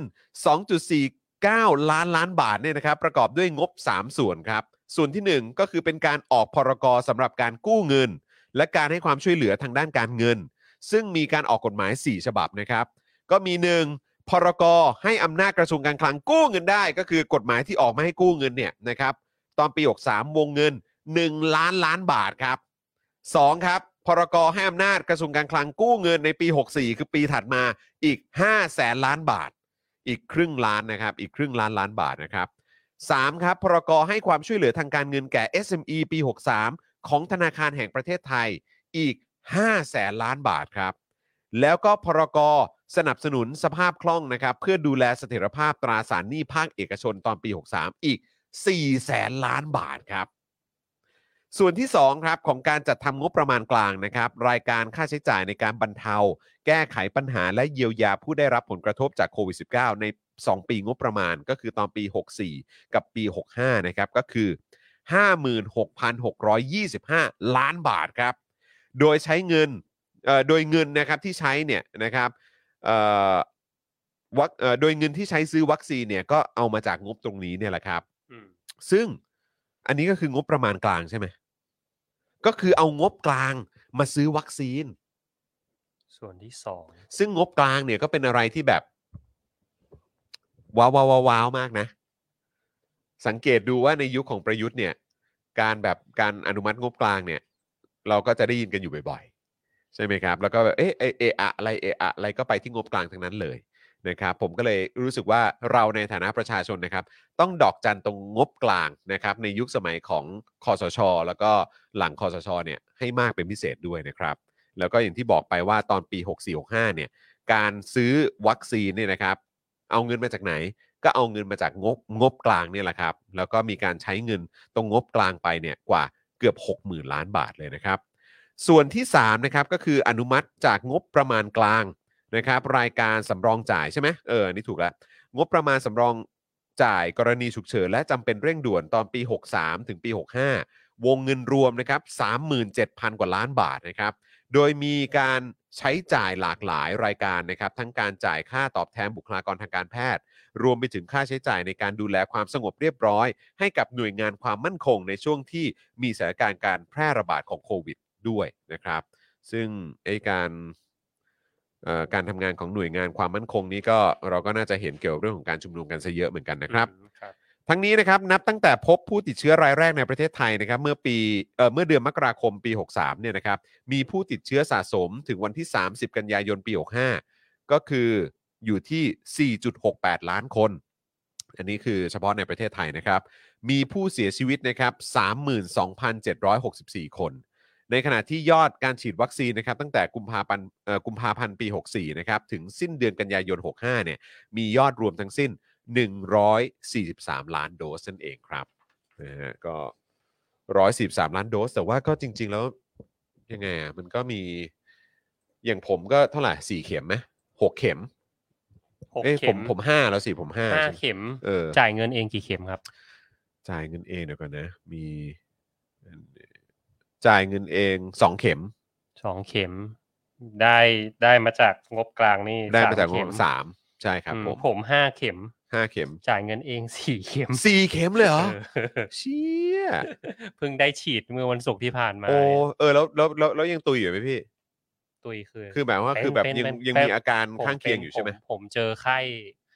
ไข้ขึ้นคือวันเสาร์เออคืนหนึ่งตื่ อันนี้อันนี้ที่เพิ่งเอ้ยไปวันฉีดคือมาวันศุกร์ผมผมไปฉีดวันศุกร์ฉีดฉีดตัวไหนไป ฉีดเอ่อโมฉีเดอดร์นาโมเดอร์นาโมคเดอรับร์นาเพราะว่าด้วย สามเข็มก่อนอันนี้เป็นโมเดอร์นาหมดอ๋อโอเคอืมซึ่งโมเดอร์นาตัวนี้พี่ทราบไหมว่าเป็นตัวใหม่ปะ เขาไม่ได้บอกครับ เขาไม่ได้บอกแต่ว่าใช่ไหม คุณพี่พยาบาลเขาบอกคุยนั่งคุยกันแหละ อืม แล้วก็เขาก็ถามว่าฉีดครั้งสุดท้ายเมื่อไหร่คะอะไรเงี้ยอืม ก็บอกว่าอ๋อสามสิบเดือนสามสิบเดือนสามครับอะไรสามเงี้ยสิบเดือนสามบอกะโอ้เค หก หกเดือนแล้ว เออ เอาเต็มโดสไปเลยแล้วกัน เต็มโดสด้วย จัดให้ด้วย โอ้แล้วโห มันมีมันมีแบบไม่เต็มโดสเลยเหรอครับบอกมันมีครึ่งโดสกับเต็มโดสค่ะ อ๋อ ก็เอาคืเต็มอโดสไปเลยแล้วกันอะไรเงี้ย อ๋อ ดูจากระยะเวลาด้วย ไม่รู้เหมือนกันครัเออเอออ อาจจะเป็นเพราะคุยกันหรือเปล่า ไม่ไม่ แน่ใจจริงๆแต่ว่าถ้าหกเออตั้งแต่เดือนสามเนี่ย แต่ว่าหลังจากนั้นพี่ใหญ่ก็มีติดโควิดด้วยใช่ไหมล่ะ เราติดตั้งแต่รอบรอบรุ่นแรกอะ อ๋อ แต่แต่ปีที่แล้วแต่แล้วแต่ช่วงหลังไม่ได้ติดใช่ใช่ไหมใช่ใช่อ๋อ โอเค เออนะครับคือนึกว่าแบบเอออย่างน้อยเราก็บอกเขาได้นะว่าแบบเฮ้ยแต่มันก็อ๋มีอติดใช่มาใช่นะแต่เราเราบอกเขาไปแล้วไงอืมว่าเราติดตั้งแต่ปีก่อนอ่าอยู่แล้วอะไรเงี้ยอ๋อโอเคอืมไม่ผมนึกว่ารวมรวมถึงแบบเหมือน 6 เดือนหลังนี้ด้วยไม่นะครับ คุณซันพิกเ t อร์หรือเปล่าบอกว่าผม 6 เข็มจ่ายเองทุกเข็ม mRNA หมดเลย โอ้โหทำไมโหดอย่างนี้อืมนะครับเออเมื่อกี้คุณเอสคริสบอกว่าอะไรนะฉีดฉีดใต้ผิวหนังเหรอครับคือยังไงฮะ ฉีดได้ฉีดใต้ผิวหนังคือครึ่งโดสหรือว่าเต็มโดสฮะเออแชร์กันได้นะอืมนะครับ คุณสุวิทย์บอกผมยังไม่โดนสักเข็มเลยเหรอ จริงปะเนี่ย คุณสุวิทย์เพื่อนเพื่อนเราคนหนึ่งก็มียังไม่ฉีดเลย ไม่ฉีดเลย แล้วก็ไม่ติดเลย คุณสุวิทย์คือคือตั้งใจไม่ฉีดหรือว่ายังไงครับ หรือว่าคือแบบไม่ไม่คือเป็นเหมือนแบบไม่ไม่อยากฉีดวัคซีนตัวนี้คล้าย ๆ แบบอย่างพวกนักกีฬาอะไรพวกนี้หรือเปล่าหรือว่า หรือว่ามันไปไม่ถึงหรือว่ายังไงฮะ หรือว่า แล้วแล้วติดไหมคุณสุวิทย์เออ ที่ผ่านมาติดหรือเปล่า คุณ DGK บอกว่าผมฉีดสามเข็ม เอ่ออะไรนะตั้งแต่มกราคม เอ่ออะไรนะ พฤษภาคมติดไปติดไปหนึ่งหนึ่งรอบรอบ น่าจะมีภูมิอยู่บ้าง แต่ไม่อยากฉีดเยอะแล้ว ตั้งใจว่าจะฉีดแค่ปีละหนึ่งเข็มอ๋อโอเค คุณเอสคริสบอกว่าตอนหลังที่บางซื่อเนี่ยก็มีให้เลือกครึ่งโดสกับใต้ผิวหนัง อ๋ออ๋ออ ใช่ใช่คุณพยาบาลเขาก็อธิบายเหมือนกันครับว่า ถ้าเต็มโดสเนี่ยจะฉีดเข้ากล้ามเนื้อนะ อะไรอย่างเงี้ยครับ ซึ่งถ้ากล้ามเนื้อก็คือจะมีอาการปวดเลยครับปวดปวดเลยใช่ไหมฮะ ปวดอ๋อ ปโอวดเค เลย ผมก็ไม่เคยฉีดครับอยู่ต่างจังหวัดคุณใช่เอ็มบอกใช่มาเนี่ยคือประเด็นของของเพื่อนเราเนี่ยก็คืออยู่ที่เชียงใหม่ เอ้าแล้วก็หาฉีดไม่ได้ ฮะเออ หาฉีดไม่ได้ ไปจองคิวก็ไม่ได้ ไปไอ อะไรนะครับหมอพร้อมอะไรเงี้ยเออ ก็ไม่ได้ ก็ไม่ได้เลย ใช่จนถึงทุกวันเนี้ยก็ยังไม่ได้แล้วก็เฮ้ย แต่โชคดีมากคือมันเนี่ยไม่ติดโควิดโอ้โหทางทั้งที่เป็นแบบเจ้าของโรงแรมด้วย โอ้โหเออโอ้เนี่ยแหละ มันแบบ มันเจริญทั่วถึงอะทำไมมันเละเทะอย่างนี้วะเนอะใช่แล้วฟังเมื่อกี้เราฟังงบประมาณอะ2.49 ล้านล้านบาทสองล้านล้านนะฮะ2ล้านล้านที่ใช้ไปนะครับ ยังมีคนไม่ได้ฉีดอีกเหรอวะเนี่ย อืม คุณคุณคุณสุวิทย์ได้ได้ได้เข้ามาตอบหรือยังเมื่อกี้อยากรู้จังเลย คุณสุวิทย์นะครับ ที่คุณสุวิทย์บอกว่าคุณสุวิทย์ยังไม่โดนสักเข็มเลยอะเนี่ยอ๋อผมอ๋อยังไม่มาฉีดอ่าโอเค ไม่เคยฉีดไม่เคยติดลูกพระเจ้าตากแน่ๆโอ้โหคุณเคบอกมา เออ แม่มีหลายเอ้ยทำเป็นเล่นไปหลายคนในที่นี้ก็ยังไม่ได้ฉีดกันเยอะนะเนี่ย เออ เออ คุณใจเหนือจันเจ้าบอกว่าเราสองเข็มใช่ไหมอ๋อโอเคครับ ด้านล่างมีมีอีกไหมเมื่อกี้คุณมุกว่าว่าไงเอ่ยนี่ไงคุณสุวิทย์ปมอะไรเอ่ออะไรนะ คุณสุวิทย์พิมพ์กลับมาแล้วเมื่อคุสัณกครู่สุนี้วิทย์อยู่ไหนนะขี้เกียจรอครับ เลยไม่ไปฉีด อ๋อโอเค ก็คือแปลว่าก็ก็ก็รออยู่ ก็ก็รออยู่เหมือนกัน แต่ว่าก็ไม่ได้ฉีดสักทีใช่ไหมครับ อืม เออนะครับ โอ้โห ไม่อยากเชื่อเลย บ้าไปแล้ว นะขนาดทุกวันนี้ที่บางซื่อนี่ walk in แบบคนโล่งๆเลยนะ เออ มันยังมีคน มีคนที่ยังไม่ได้ฉีดเหมือนกันครับ เออเออโอ้โหโหดมาคือกผมจำตัวเลขไม่ไม่แน่ ไม่แน่ใจนะว่าว่าเปอร์เซ็นต์ของคนที่ได้ฉีดหนึ่งโดสแรกอะ ครับ มันหกสิบหรือเท่าไหร่แล้วอะนะครัอืบมอืมเออือมซึ่งจริง ๆ แล้วแค่โดสแรกนะ ซึ่งจริง ๆ แล้วมันควรจะต้องแบบไปสองถึงเข็มสามอื่นแล้วใช่หาออกนอกประเทศมันอย่างน้อยต้องสองถูกไหมครัใช่อ่า อืถูมกไหมเนี่ยมันยังมีคน อีกเกือบครึ่งหรือเปล่าอะผมตีแบบ คร่าวๆอะสักสามสิบเปอร์เซ็นเนี่ยที่ยังไม่ได้ฉีดอะไรอืเงี้ยมสามสิบเปอร์เซ็นของคนเจ็ดสิบล้านมันก็สิบเกือบยี่สิบล้าน ใช่เกือบยี่สิบล้านนะครับเฮ้ยบ้าบอมาก บ้าบอมากเอ่อแล้วก็อัปเดตจากทางไทนี่นะครับ บอกว่าตอนประมาณ6โมง18นาทีนะครับเอ่ออัปเดตจากที่วางสายยังไม่ขยับเลยสักนิดเอ่อตอน6โมง54นะครับ เมื่อไม่กี่นาทีที่แล้วบอกว่าเพิ่งได้ยูเทิร์นครับห้า สิบสี่สิบกว่านาทีสิบกว่านาทีที่แล้วเพิ่งได้ยูเทิร์นเพื่อจะเดินทางกลับบ้านเนี่ยแหละครับไทนี่เอ่อไม่รู้ยังยังฟังอยู่หรือเปล่า เดี๋ยวอยากอยากจะ phone in นิดนึงนะเดี๋ยวเดี๋ยวลองโทรไปหน่อยละกันนะครับ เมื่อดี๋ยวกี้เห็นคลิปพี่ยุทธโพสต์ว่าไงฮะของหน้าหน้าแยกหลักสี่อะครับครับ ท่วมประมาณบันไดขั้นแรกของรถเมย์ครับ เชดเออ มันหนักจริง ใช่ใช่มีคนส่งรูปมาให้พี่ยุทธ โอ้ยไม่รู้ว่ตายแกแล้วของของเพจพี่ยุทธแกมาจากไหนไม่รู้นะตายแล้วโหดมากเออเฮ้ยคิดอยู่เลยเดี๋ยวจะขายโฟวิวแล้วเนี่ยสงสัยได้ใช้ต่อครับสงสัยได้ใช้สงสัยได้ต่อใช้ต่อครับ เออนะฮะแหม่ถ้าผมซื้อตอนนั้นจะเป็นไงวะ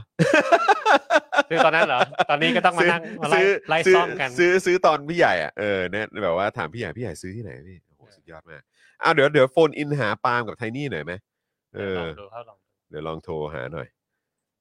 เออเดี๋ยวกันนะอึ๊บอ่าโอเคเดี๋ยวลองดูสิโทรแล้วนะฮะ ดูคุณปาล์มจะว่าไงบ้าง ปวดฉี่ไหมเออ สวัสดีค่ะ เป็นไงบ้างครับ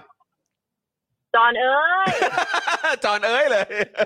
จนจนจอนจอนเอ้ยอ่านอ่านจบไปสามข่าวกับกับอีกหนึ่งอัปเดตเรียบร้อย เออ จอนตอนเนี้ย เอ่อตอนนี้ว่าเวลายูเทิร์นแล้วมันก็จะมีปั๊มอยู่อยู่ซ้ายมือก่อนที่จะถึงซอยแถวบ้านจอนอะอ่าอ่าอ่าครับ ตรงนั้นน่ะเออรถเสียอยู่ประมาณสิบคันฮะสิบเลยเหรอ น้ำน้ำแบบครึ่งคันตรงทางเข้าปั๊มตรงนั้นน่ะ มอไซค์จอดจนอื้อเลยอะตอนเนี้ยน้ำครึ่งคันเนี่ยตอนเนี้ยไม่รู้คุณผู้ชมได้ยินหรือเปล่าเนี่ยน่ากลัวมากเสียงจากตรงท้ายได้ท้องยินท้ายครับท้องรถอะได้ยินครับ อ๋อแต่ว่าไอ้เสียงเสียงน้ำใต้ท้องรถอะไม่ได้ยินครับ เออ แต่ว่า ฟังแบบนี้ก็สยองเลยครับ เออ สยองมากเอาค่ะ งี้ก็ถ้าสมมติว่าเอ่อตัดกูตัดสินใจกับไทนี่ว่าจะไปจัดรายการเนี่ยตอนนี้กูยังไม่ถึงปากซอยบ้านมึงอะเออ อันนี้อันนี้คือคือยังไงคือ เดี๋ยวกลับรถแล้วก็ขึ้นโทลเวย์เนี่ยกลับกลับรถเสร็จเรียบร้อยแล้วแล้วตอนนี้เพิ่งจ่ายโทลเวย์เพิ่งจ่ายโทลเวย์อะเออแล้วก็วิ่งย้อนกลับมา ไม่ใช่ก็คือเมื่อกี้ตอนที่คุยกับจอนกับคุณผู้ชม คือเพิ่งลงโทลเวย์ฝั่งขาออกใช่ไหอ่ามใช่ใช่ อ่าแล้วเมื่อแล้วเนี่ยตลอดกลับรถทางที่ผ่านมาก็คือเพิ่งจะยูเพิ่งจะได้ยูเทิร์นเออ แล้วก็เพิ่งได้แล้วขึ้นเพิ่งโทจะเวจ่ายโทเวย์ตรงบ้านจอนอะเออเพิ่งจ่ายเลยเนี่ยเออแล้วแล้วอ่าแล้วบนบนโทเวที่วิ่งกลับไปเนี่ยเป็นไงบ้างรถเยอะตอนไหมเนี้ยก็โอ้โหจะจะจะถ่ายคลิปไปให้ดูนะ เราเดี๋ยวส่งไปในกลุ่มโอ้โอเคนี่เดี๋ยวถ่ายเลยจอนเออเออเสียเต็มไปหมดอ๋อรถเสียเต็มไปหมดด้วยใช่อะนี่นี่นี่อะเดี๋ยวเดี๋ยวฝากฝากพี่ใหญ่ช่วยเอาได้เอาภาพได้ขึ้นหน่อยละกันเซฟอะเดี๋ยวคลิปส่งเข้าไปในกลุ่ม Daily Topics ได้เลยเนี่ยเดี๋ยวรถกำลังรถถ่ายเสียนี่คือรถเก๋งหรือว่ารถมอเตอร์ไซค์ฮะ รถเก๋งค่ะรถเก๋งหืมซื้อซื้อซึ่งซื้ตอนเนี้ยกูมีลุ้นรถเสียแล้วนะเออโอ้ my god โอ้ my god รุนรถเสียมึงเหรอตอนนี้น้ำติดหน้าไฟหน้ารถแล้วอะว้ายตายแล้วโหยน่ากลัวอะมากเดี๋ยวส่งไปน่ากลัวมากครับคุณค่อยผู้ๆชไปมค่อยๆไปฟาร์มต้องต้องไล่น้ำออกจากท่อนะคะ อันอันนี้ลูกเจ้าของอู่กำลังจะลูต้อกงเจ้าของอู่นี่ผู้ผู้เชี่ยวชาญจริง ๆปาเมยคือมันต้องปาเมยมึงโชคดีมากที่มีที่มี เมียไปแบบว่ามาจากแบบว่าครอบครัวตระกูลช่าง เอออย่าบอกว่ากูโชคดีให้บอกว่ากูเลือกแล้วโอ้โอ้โอเค มึงเลือกแล้วส่งโอไปเคในกรุ๊ปละส่งไปในกรุ๊ปละอะโอฟังเคเข้าเอ็นแล้วไล่ไล่น้ำก่อนคุณข้งหลังดีเคแล้วว่าดูแล้วทรงแล้วกลับบ้านเถอะค่ะลำบากโคตรๆเลยโอ้โหใช่ครับโอ้โหเดี๋ยวเดี๋ยวเดี๋ยวเอาเอาให้คุณผู้ชมดูนะ อันนี้คือภาพที่คุณไทนี่เพิ่งส่งมาให้ดูเลยนะครับ เออ แต่คือหลายคนบอกว่าโอ้ยสงสารสงสารคุณชาติชาติคุณชาติชาติน่าจะโดนหนัก แต่คืออย่างน้อยเราก็ยังเห็นเขาทำงานนะ เออ เราเห็นเขาแบบความรู้สึกอย่างน้อย ในมุมผมอะผมรู้สึกว่าอย่างน้อยก็ยังเห็นเขาแบบวิ่งวิ่งวิ่งวิ่งวิ่งวิ่งวิ่งวิ่งวิ่งงานให้มากที่สุดอะเท่าที่จะทำได้อะเออผมก็รู้สึกอะนะลอง ดูเพอะราะว่าไหนประเด็นมันคือสองเรื่องหนึ่งก็คือว่าเราเห็นตลอดเวลาว่าคุณชัดชาติทำงานสองอืมก็คือว่าคุณชัดชาติเป็นคนที่ดูแลกรุงเทพมหานครใช่แล้วมีความกล้าหาญเพียงพอที่จะบอกจุดอ่อนของมันเกี่ยวกับเรื่องน้ำท่วมของเราอืมซึ่งถือว่าแฟร์มากกับประชาชนใช่ใช่ใช่ใช่ใช่มากกว่าการที่จะบอกว่าทุกอย่างแม่งดี แก้มานานแล้ว เออ จริงๆอะไรอย่างเงี้ยนึกออกปะก็คือมมันก็แสดงออกถึงความจริงใจใช่พี่ใหญ่สามารถเปิดได้ไหมอะคะ ได้ครับอ่าเยวได้ได้ผมอ่าอ่าเดี๋ยวเปิดเปิดให้คุณผู้ชมดูเลยนะ อ่าเดี๋ยวขอ share screen นิดนึงนะครับ ปึ๊บอ่าเดี๋ยวมาดูกันครับ ภาพเป็นออันย่านี้งไร คือ อันนี้คือที่ที่ส่งไปคือเพิ่งเพิ่งผ่านโทลเวย์โอเค เพิ่งผ่านจากด่านจ่ายเงินอะใช่นี่นี่นี่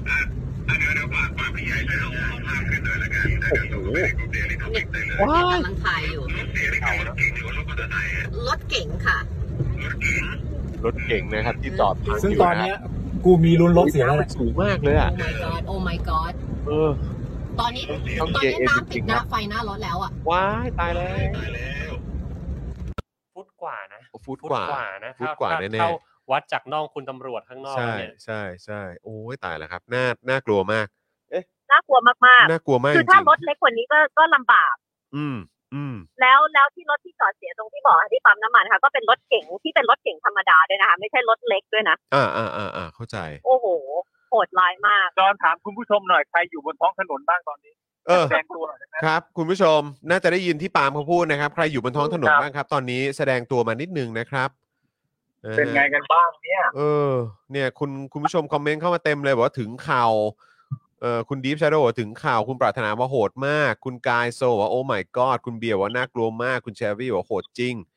ตอนะครับนี้เรากำลังผ่านซอยหน้าซอยอ่าปากซอยบ้านจอนโอ้โหนี่ไปคือกี่โมงทุ่มท่วมคไหมรึ่งใช่ไหมท่วมไหมเราออกมาออกมาจากบ้านสามโมงสี่สิบห้าเนี่ยเพิ่งผ่านหน้าบ้านปากซอยจอนอะสามโมงออกออกจากบ้านของของไทนี่กับไทนี่ปาล์มนะครับสามโมงสี่ห้านะครับ ตอนนี้ใช่คือทุ่มยี่สิบสี่นาทีนะครับ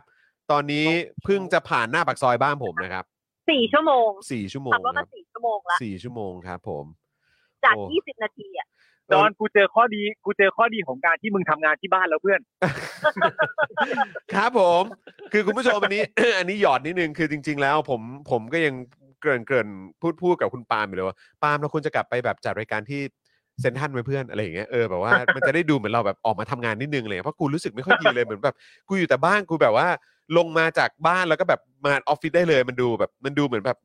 นี่นี่กูทำงานจริงหรือเปล่าเนี่ยอะไรแบบเนี้ยนะครับ ก็ยังคุยกันอยู่เลย แต่ว่าตอนนี้ดูเหมือนคุณปาล์มบอกว่าเออมันดีแล้วเพื่อน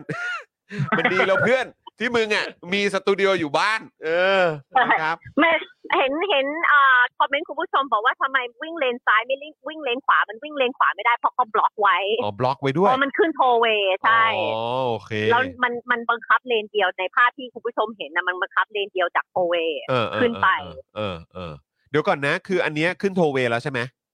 ขึ้นขึ้นแล้วขึ้นแล้วแล้วไอ้ไอ้เมื่อกี้ที่บอกว่าผ่านผ่านตรงปากซอยบ้านจอนก็คืออยู่ข้างบนโทลเวย์ใช่ไหมอยู่บนโทโอเวเคย์ค่ะโอเคโอเคงั้นงั้นค่อยสบายใจหน่อยเพราะว่าถ้าเกิดว่ายังอยู่ข้างล่างอยู่เนี่ยอีกไกลมากกว่าจะถึงโทเวย์จริงๆเออนะคใช่รับอะโอเคก็เอ่อหวังว่าจะสามารถกลับไปถึงบ้านได้แบบ เร็วหน่อยแล้วกันนะเออครับโก้เออคุณย่าบอกแล้วเดี๋ยวคุณย่าอาบน้ำลูกหลานไว้ให้ โอเคนะครับ ก็ขอบคุณคุณย่าด้วย เพราะว่าเชื่อว่าคุณย่าก็น่าจะเข้าใจนะครับว่าโอ้โหใช่วันนี้มันแบบมันมันฟรีกจริง ๆ มันต้องเรียกว่ามันเป็นอะไรที่แบบมันมันมัมันนสุดวิสัยจริงๆมันเนาะมันสุดวิสัยพลิกไม่ได้แล้วเออเลยอะแล้วฝนตกหนักแบบสำหรับผมอะผมจะใช้คำว่าฝนตกหนักแบบหนักแบบวิปริตอะจริอ้างวๆมันก็แบบว่า ฝนก็ตู่ฝนอยู่มันหนักต่อจเปล่าริงอะ ๆเออสงสัยสงสัยครับ เป็น ฟ้าร้องไห้ เออฟ้าร้องไห้น้ำตาจากท้องฟ้า เออบอกว่า อันนี้อันนี้คือคือร้องไห้เพราะอะไรฮะคือร้องไห้เพราะดีใจเหรอพี่ใหญ่ ดีใจดีใจตู่กลับมาแล้ว ผมปลื้มจังเลยผม FC เอ FC FC ลูกปู่ครับครับผม ก็เลยร้องไห้ตั้งแต่บ่ายสองจนตอนนี้ยังไม่หยุดเนี่ยคนะรับผม เออร้องไห้ฮะเพราะว่าแบบโอ้ยดีใจ เขาบอกว่าไม่ต้องขึ้นป้ายต้อนรับ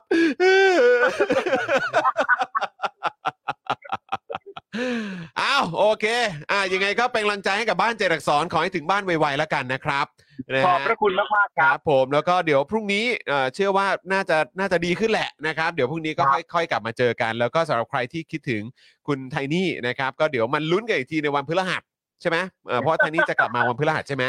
เออ ใช่ค่ะ อ่า นะครับ ก็เดี๋ยวมันลุ้นกันอีกที ขออย่าให้เกิดแบบฝนตกน้ำท่วมหนักอย่างนี้อีกเลยนะครับ นะ ขอให้มันจะหนักก็หนักกันวันนี้แหละ นะครับแล้วก็เอ่อพฤหัสนี้ก็จะได้เจอไทนี่ด้วยไงนะครับผม แล้วนะฮะแล้วจอนได้หยอดกับคุณผู้ชมไหมว่าพรุ่งนี้ปาล์มกับจอนก็จะ จะทำอะไรยังไม่ได้หยอดใช่ไหมอ๋อใช่พรุ่งนี้คิวบ่ายครับอยู่บ่ายอ๋อใช่ใช่ใช่ใช่อันนี้เราเราประชาสัมพันธ์ได้เลยเนาะเออได้ไหมเราบอกได้เลยปะได้เลยเออเราบอกได้เลยนะครับ ก็คือพรุ่งนี้นะครับสำหรับเอ่อสป o อ e ดักทอ k นะคุณผู้ชม พรุ่งนี้เนี่ยเราก็จะถ่ายสป o อ e ดักทอ k ตอนใหม่กันด้วยนะครับ ซึ่งแขกรับเชิญก็คืออาจารย์ประจักษ์นั่นเอง ใช่ไหมฮะครับเออถูกต้อง อาจารย์ประจักษ์นะครับนะฮะก็เดี๋ยวคอยติดตามนะครับว่าเฮ้ยในสป o อ e ดักทอ k ที่เราจะมาเมาส์มาพูดคุยกับอาจารย์ประจักษ์เนี่ยเราจะคุยกันในประเด็นไหนแล้วก็เป็นเรื่องไหน นะครับแต่ว่ารับรองว่าแซบแล้วก็สนุกแน่นอนนะครับแล้วก็ยังต่อเนื่องด้วยก็คือพรุ่งนี้เนี่ยนอกจากพอช่วงช่วงบ่ายเป็นเอ่อ Spokedark Talk ที่เราถ่ายทำกันปุ๊บเนี่ยพอตอนเย็นก็เจอ Daily Topics ใช่ไหมครับ แล้วก็พอตอนกลางคืนก็เดี๋ยวเจอกับ Freedom Talk ด้วย ซึ่ง Freedom Talk พี่โอ๊ตก็จะมาเอ่อจัดรายการไลฟ์สดนะครับกันที่สตูดิโอของว้าว Daily Topics ด้วยอ่าใช่ว้าวแล้วนะครับก็เดี๋ยวติดตามกันได้ นี่หลายคนก็รอคอยอาจารย์ประจักษ์เหมือนกันนะครับ หลายคนก็ดูตื่นเต้นนะครับที่จะมีอาจารย์ประจักษ์มาเป็นแขกรับเชิญของเราในเทปนี้ด้วยนะครับ ก็เดี๋ยวคอยติดตามกันนะครับ นี่คุณพัชชาบอกว่าเลิศมากเออยอดเยี่ยมนะครับเรดนะค่ะเรดเลิศค่ะเลิศค่ะเดี๋ยวคอยติดตามกันได้นะคะนะครับ ส่วนคุณแพมถามว่าอาจารย์ศิโรตม์มาวันไหน เดี๋ยวให้คุณปาล์มเชิญอาจารย์ศิโรตม์ผ่านทางการ phone in ท่ามกลางเอ่อฟ้าฝนแบบนี้หน่อยดีกว่าครับอืมครับผมก็คือว่า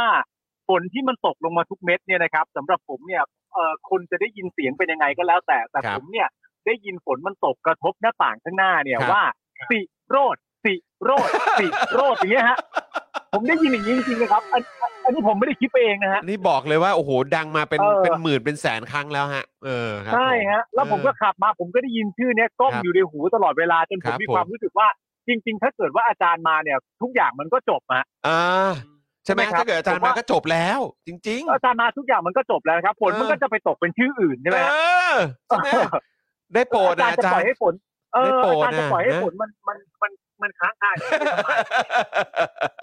อาจารย์ก็มาออกรายการเราซะมันก็หมดฟ้าเรื่องถูกไหมฮะฟ้าบอกมาขนาดนี้แล้ว ฟ้าบอกมาใช่ขครันาดบนี้แล้วอาจารย์จะไม่มาจริงๆเหรอครับเนี่ยอืมนะครับใช่ก็รบกวนรบกวนอาจารย์ด้วยนะครับ เพราะว่านะผมนะเชื่อว่าจรย์ะฝนผมเชื่อว่าฝนเองก็อยากจะเปลี่ยนเสียงนะ ฮะแต่ตราบใดครับผมที่อาจารย์ไม่มา มันก็คงจะตกไม่ได้เป็นไงคำว่าเอต่อไปอฉันคงไม่อาจเปลี่ยนใจ เออครับผมใช่ครับผมครับผมก็ฝากไปถึงคุณเจมส์เรืองศักดิ์ด้วยไม่ใช่กูไม่ไปใช่ทางเคิร์มอีกแล้วเฮ้ยเออนะครับอ้าวโอเค ขับรถดีๆนะเพื่อนนะครับ แล้วก็ได้ครับเอ่เพื่ออนเดี๋ยวยังไงเดี๋ยวเราเจอกันวันพรุ่งนี้ส่วนคุณไทนี่เดี๋ยวเราเจอกันวันพฤหัสนะครับค่ะนะครับผมอ่าโอเคขับรถกันดีๆนะครับ คือขอบจคุณริงค่ะๆจริงคุณผู้ชมๆบ๊ายบายอ่า เดี๋ยวเจอกันครับผมสวัสดีครัค่ะสวัสบดี ค่ะครับผมนะฮะอ้าวโอเคนะครับ พี่ใหญ่ก็เป็นอีกหนึ่งท่านที่เดี๋ยวจะต้องไปฝ่าฟันบนท้องถนนด้วยหรือเปล่า ผมไม่ค่อยซีเรียสเท่าไหร่ เออ เพราะว่าผมประเมินได้พอพอไหวใช่ไหมพอได้ว่าว่าอยู่รถผมอะโอเคอ๋อก็รถก็รถพี่ลุยได้ใช่ใช่ใช่ แต่จะถึงเมื่อไหร่เนี่ยแหละ ใช่ไหมจะถึงเมื่อไหร่ด้วยปะครั้งที่แล้วอะ เออ ครั้งนัดนัดที่แล้วแมตช์ที่แล้วที่ที่ปาล์มกับไทนี่ติดที่นี่ ครับ ผมก็ครึ่งชั่วโมงนะครึ่งชั่วโมงใช่ไหมใช่ออใช่เพราะว่ามันไม่มีรถไงอ๋อโอเคเออมันครับเหมือนผก็เรารถเราวิ่งอยู่คันเดียวอะไรอ๋อเงี้ยครับเออใช่ก็คือรถเราฝ่าน้ำไปได้ว่างั้นใช่ดีกว่าครับใช่เออนะครับก็ถือว่าเป็นข้อดีของ four-wheel ของพี่ใหญ่นี่แหละใช่เออจบน้ำท่วมทีก็น้ำตาซึม เอออืมคือน้ำตาซึมเพราะก็คือต้องต้องต้องเหมือนแบบต้อง maintenance ต้องครับเมนเทนแนนใช่ไหมใช่ต้องออเปลี่ยนถ่ายของเหลวอ๋อในรถอะไรเงี้ยโคนี่ก็เออเขาถามว่าโซนโซนบ้านพี่ใหญ่คือตรงไหน โอ้โห รัชดาห้วยขวางรัชดาคบห้วยขวางโอ้โหนั่นมันโซนแบบเขาเรียกว่าแบบเหมือนโซนโซนโซนซกอะต้นไชน่าเออโซนซกนะฮะคุณผู้ชมเออนะครับก็ซกกันได้ครับเออก็เปียกแฉะกันได้เลยบ้านทีผเดียวมน้ำท่วมทุกครั้งเออทุกครั้งใช่ไหมใช่เออตั้งแต่ย้ายไปอยู่ที่ห้วยขวางนี่ก็เออตกชินหนักเลยก็ใช่ไหมท่วมทุกที เพราะว่าดันเป็นพื้นที่ที่เขาบอกว่าอะไรนะน้ำท่วมซ้ำซากอะไรอย่างเงี้ยอ๋อนี่ผมยังห่วงบ้านอาจารย์โควิดอยู่เลยเนี่ย เพราะบ้านบ้านอาจารย์โควิดนี่ก็แบบท่วมประจำอะอืม นะฮะเพราะว่ามันเป็นเหมือนแบบเป็นพื้นที่แบบว่าเหมือนเป็นเป็นที่แบบเขาเรียกว่าอะไรอะ slope ลง slope ใช่ไหมลงไปอะเออเออมันจะเป็นถ้าใช่เป็นหมู่บ้านเก่าอะอย่างผมมาหมู่บ้านเก่าเหมือนบ้านอาจารย์โควิดอะครับ มันก็จะแบบที่ก็จะต่ำกว่าชาวบ้านทรงนั้นขาเลยอะครับอืมทรงนั้นเลยครับ ทรงนั้นเลยฮะคือแบบว่าต่ำกว่าชาวบ้านเขาประมาณแบบเมตรกว่าอืมคืออย่างนั้นเลยอะนะครับ มีคนถามว่าพี่ใหญ่ขับขับอะไรขับจี๊ปใช่ไหมจี๊ปเชอร์จี๊ปจี๊ปเลยครับผมได้คือแค่ล้อครับได้แค่ล้อแต่แต่มันก็ต้องแบบมันก็ต้องลุยอะฮะเออใช่ครับก็ผมนิดนิดหน่อยหน่อยๆไม่ไม่ไม่ได้ซีเรียสเท่าไหร่เออแต่ลุยลุยขนาดที่ว่าผมก็เคยเกือบจะไปซื้อตามอะครับคุณผู้ชมเออนะคตรับอนนั้นสนุกนะตอนนั้นโอ้โหถ้าถ้าซื้อนะตอนนั้นก็เพิ่งซื้อรถได้ปีสองใช่ปีเลยนะพี่ใหญ่เพิ่งซื้อเองแล้วเราก็แบบใช่โอ้โหทำไมกูไม่ซื้อโฟวิววะเออเออแต่คือแบบมันก็ตลกไงเพราะว่าคือแบบ เราเป็นคนเราเราอยู่กรุงเทพอะเราก็ไม่นึกว่ากูจะต้องมาลุยน้ำอะเข้าใจปะไม่เออแต่ความคิดแรกผมที่จะซื้อรถตอนที่ทำงานที่กรุงเทพอะคือซื้อโฟคือวิวน้ำท่วมเลยใช่ไหมซื้อไม่ไม่ซื้อต้องการซื้อโฟวิว แล้วทำไมอะเลย ทำไมพี่จะซื้อไม่ 4-wheel เพราะว่าอย่างแรกเราตอนนั้นเราชอบไปเที่ยวไง อ๋อชอบโอไปเค เที่ยว ก็เอาไว้ใช้เออเดินทางไปท่องเที่ยว ออไปเที่ยวแล้วก็เออเวลากลับบ้านเชียงใหม่อะไรอย่างเงี้ยอืม อีกอย่างหนึ่งก็คือ เราไม่ไว้ใจกรุงเทพเลย ซึ่งถูกต้องแล้วครับ ใช่ เพราะหลังจากนั้นอีกสองปีก็คือน้ำท่วมใหญ่เราเราต้องเออระเหตุกันไปอยู่ที่ชะอำใช่ไหมใช่เราย้ายออฟฟิศกันไปเออชะอำเลยตอนนั้นอะ ตอนนั้นเนี่ยเราต้องเอารถไปซ่อมที่ชะอำมาเพราะว่าโอ้โห ลุยน้ำท่วมแบบทุกวัน หนักจริงครับ เออ หนักจริงเออคือตอนที่แรกก็นึกว่าคือมีรถโฟวิวนี่ก็ถือว่าโอเคแล้วนะ แต่ว่าจริง ๆ แล้วการเมนเทนแนนหรือว่าการซ่อมบำรุงเนี่ยก็คือเป็นสิ่งที่มันตามมาจริง ๆ นะคใช่รับครับ ปีนั้นก็ กี่หมื่นนะโอ้โหไม่อยา แต่ก็ไม่ได้เยอะเท่าไหร่นะครับเออมันก็แค่ถ่ายถ่ายของเหลวแหละอืมอืมถ่ายพวกน้ำมันเปลืองอืมเกียร์อะไรต่างเออๆนั่นเอน่ะออะไรใช่เงี้ยใช่ล้างน้ำออกแต่บ่อยๆก็ไม่ไหวว่ะใช่ใช่นะฮะก็คนที่เล่นโฟวิวไงแล้วก็แบครับบผมไม่เราไม่ไปเลยอะเออเราไม่ไปทริปเลยอะเออเออเออพี่ผมไม่เอาไม่อยากเพราะว่ากลับมาแต่ละกลับทีมาแม่งต้องน่าจะจ่ายแบบ เออใช่จแล้วอะริงไหล่รถเก่าก็ไม่ใช่ใช่จะหาง่ายๆคือทำเป็นเล่นไปนะคุณผู้ชมมันก็ไม่ใช่ว่าแบบเอ่อใช้ใช้รถแบบที่เป็นมือสองหรือรถแบบอะไรอย่างเงี้ยคือมันมีเรื่องของการซ่อมบำรุงครับ จริง ๆ ที่มันตามมานะครับ แล้วก็ถ้าเกิดว่ายิ่งไปลุยหนักๆเนี่ยอันนี้ยิ่งต้องทำใจๆต้องใจรักครับ ต้องใจรักครับ ครับใช่ครับ ผม ใช่ครับ คุณเอสวิสถามว่า เอ้ยแล้วเอ่อจี๊ปเนี่ยกินน้ำมันอย่างโหดไหมอ๋อไม่ไม่ไม่ครับ ไม่ใช่ไหมฮะ ใช้แก๊สอ๋อครับใช่แค่เออติดแก๊สเอาไงคุณผู้ชม เออ ซื้อเรือไว้เลย ท่วมทุกปีแน่ ๆ ถ้าลุงตู่อยู่ต่อ ตู่จะให้ใช้ทรานซิสเตอร์ในกรณีที่ระบบโทรศัพท์เน็ตล่มอ๋อครับผม ผมว่าแม่งพูดอย่างเนี่เงี้ยยไอดอลเลยเนี่ย ไม่คือผมกำลังคิดอยู่ว่าคือมึงพูดอย่างเงี้ยคือเพราะว่ามึงอะ จะแบบมึงจะบล็อกบล็อกเน็ตเปล่า นี่มันเป็นตัวอย่างอันหนึ่งนะฮะ สมัยเด็กที่เราล้อเพื่อนนะฮะเออ โง่แล้วยังจะอวดโง่ คือคืออันนี้กูงงจริงคือมึงพูดอย่างเงี้ยกูจะตีความอย่างเดียวก็คือมึงจะทำตัวเหมือนพม่าเหรอหรือว่าอะไรเข้าใจป่ะแบบบล็อกไลน์บล็อก Facebook บล็อกแม่งทุกอย่างอะ่ะ แล้วก็คือแบบว่ามึงไม่สามารถใช้อะไรแบบออนไลน์ได้เลย นอกจากใช้ทานเอ่อไอ้ทรานซิสเตอร์อะคือแบบคือกูจะคิดอย่างเดียวเลยนะ ถ้ามึงนะถ้ามึงแนะนำอะไรแบบเนี้ยเออแล้วคุณธนาโนก็บอกว่า SMS ง่ายๆ มึงยังไม่มีปัญญาส่งหรือไงเข้าใจป่ะอย่างไอ้วันก่อนที่แบบว่ามีแบบอะไรนะ เรื่องฝนฟ้าจะตกหนักหรืออะไรสักอย่างแล้วเขาก็แบบมีเป็นแบบ SMS มาทุกคนดูตื่นเต้นกันใหญ่เลย แต่จริงๆแม่งควรจะเป็นเรื่องปกติไง ใช่ เนอะมันควรจะเป็นเรื่องปกติ แค่นั้นเลย แต่นี่คือคือแบบทุกคนต้องมาตื่นเต้นกับอะไรที่มันควรจะเป็นปกติอะ่ะแล้วนี่คือล่าสุดแม่งก็มาบอกให้มีทานไอ้ทรานซิสเตอร์นี่กูจะบ้าตายจริงๆเฮ้ยครับผม คุณกันไซบอกว่าโอนตังเป็นเปล่าก็ไม่รู้เหมือนกันเออไม่รู้เหมือนกันนะฮะนะฮะน่าจะเป็นน่าจะเป็นก็น่าจะพอได้ใช้อยู่แล้วใช้นะคนอื่นแหละครับ ผมเออแต่ว่าก็คือมันสั่งได้ เออโอนค่าโอนค่าเขาเนี่ยกอะค่าค่าซ่อมนู่นนู่นนี่หน่อยเนี่ยอะไรอย่างเงี้ยเออก็เต็มที่ก็คงแค่นั้นแหละครับ เห็นคลิปลอกท่อที่หลักสียังขึ้นมาเป็นยวงเลยเออเละครับ ผมก็ไม่รู้ว่าแถวนี้เป็นแบบว่ามันจะหนักหน่วงขนาดไหนนะครับอะโอเค คุณผู้ชม เดี๋ยวส่งพี่ใหญ่กลับบ้านดีกว่านะครับเออไปหวังว่าหวังว่าผจญภัยเออไปดีกผว่าจญภัยกันต่อนะครับ เดี๋ยวต้องมาลุ้นกันนะครับ ว่าจะถึงบ้านกี่โมง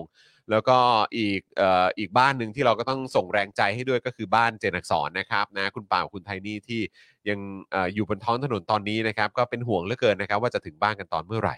นะครับแล้วก็จริง ๆ ก่อนเข้ารายการเนี่ยผมก็เพิ่งคุยกับพี่โรซี่นะพี่โรซี่ก็เพิ่งออกมาจากออฟฟิศนะเออนะครับก็ไม่รู้ว่านี่จะถึงบ้านหรือยัง ไม่รู้เหมือนกัน นะครับแต่เห็นน้ำท่วมหนักขนาดนี้ก็น่าเป็นห่วงอยู่เหมือนกันนะครับเนี่ยนะครับอะแต่ว่าวันนี้หมดเวลาแล้วครับขอบคุณคุณผู้ชมมากๆเลยนะครับที่อยู่กับผมนะฮะแล้วก็อยู่กับพี่ใหญ่ด้วยนะครับแล้วก็อยู่กับคุณปาคุณไทนี่ทางการ phone in ด้วยนะครับนะเดี๋ยวพรุ่งนี้เราก็มาเม้าท์กันต่อนะครับแล้วก็มาอยู่ใกล้ชิดกันเช่นเคยกับ Daily Topics นะครับส่วนวันนี้หมดเวลาแล้วนะครับขอบคุณทุกท่านอีกครั้งนะครับ ผมจอห์นวิญญูนะครับแล้วก็พี่ใหญ่ Spokedark TV นะครับเราสองคนลากันไปก่อนนะครับ สวัสดีครับบ๊ายบายครับ Daily Topics กับจอห์นวิญญู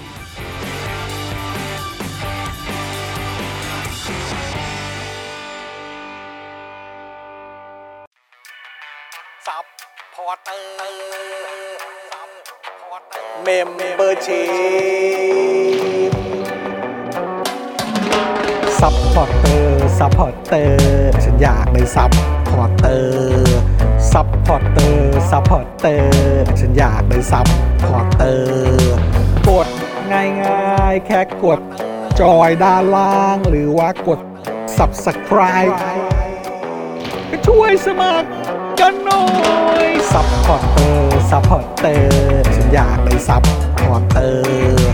supporter supporter ฉันอยากเป็น supporter supporter supporter ฉันอยากเป็น supporter supporter supporter ฉันอยากเป็น supพอร์เตอร์สมัครซัพพอร์เตอร์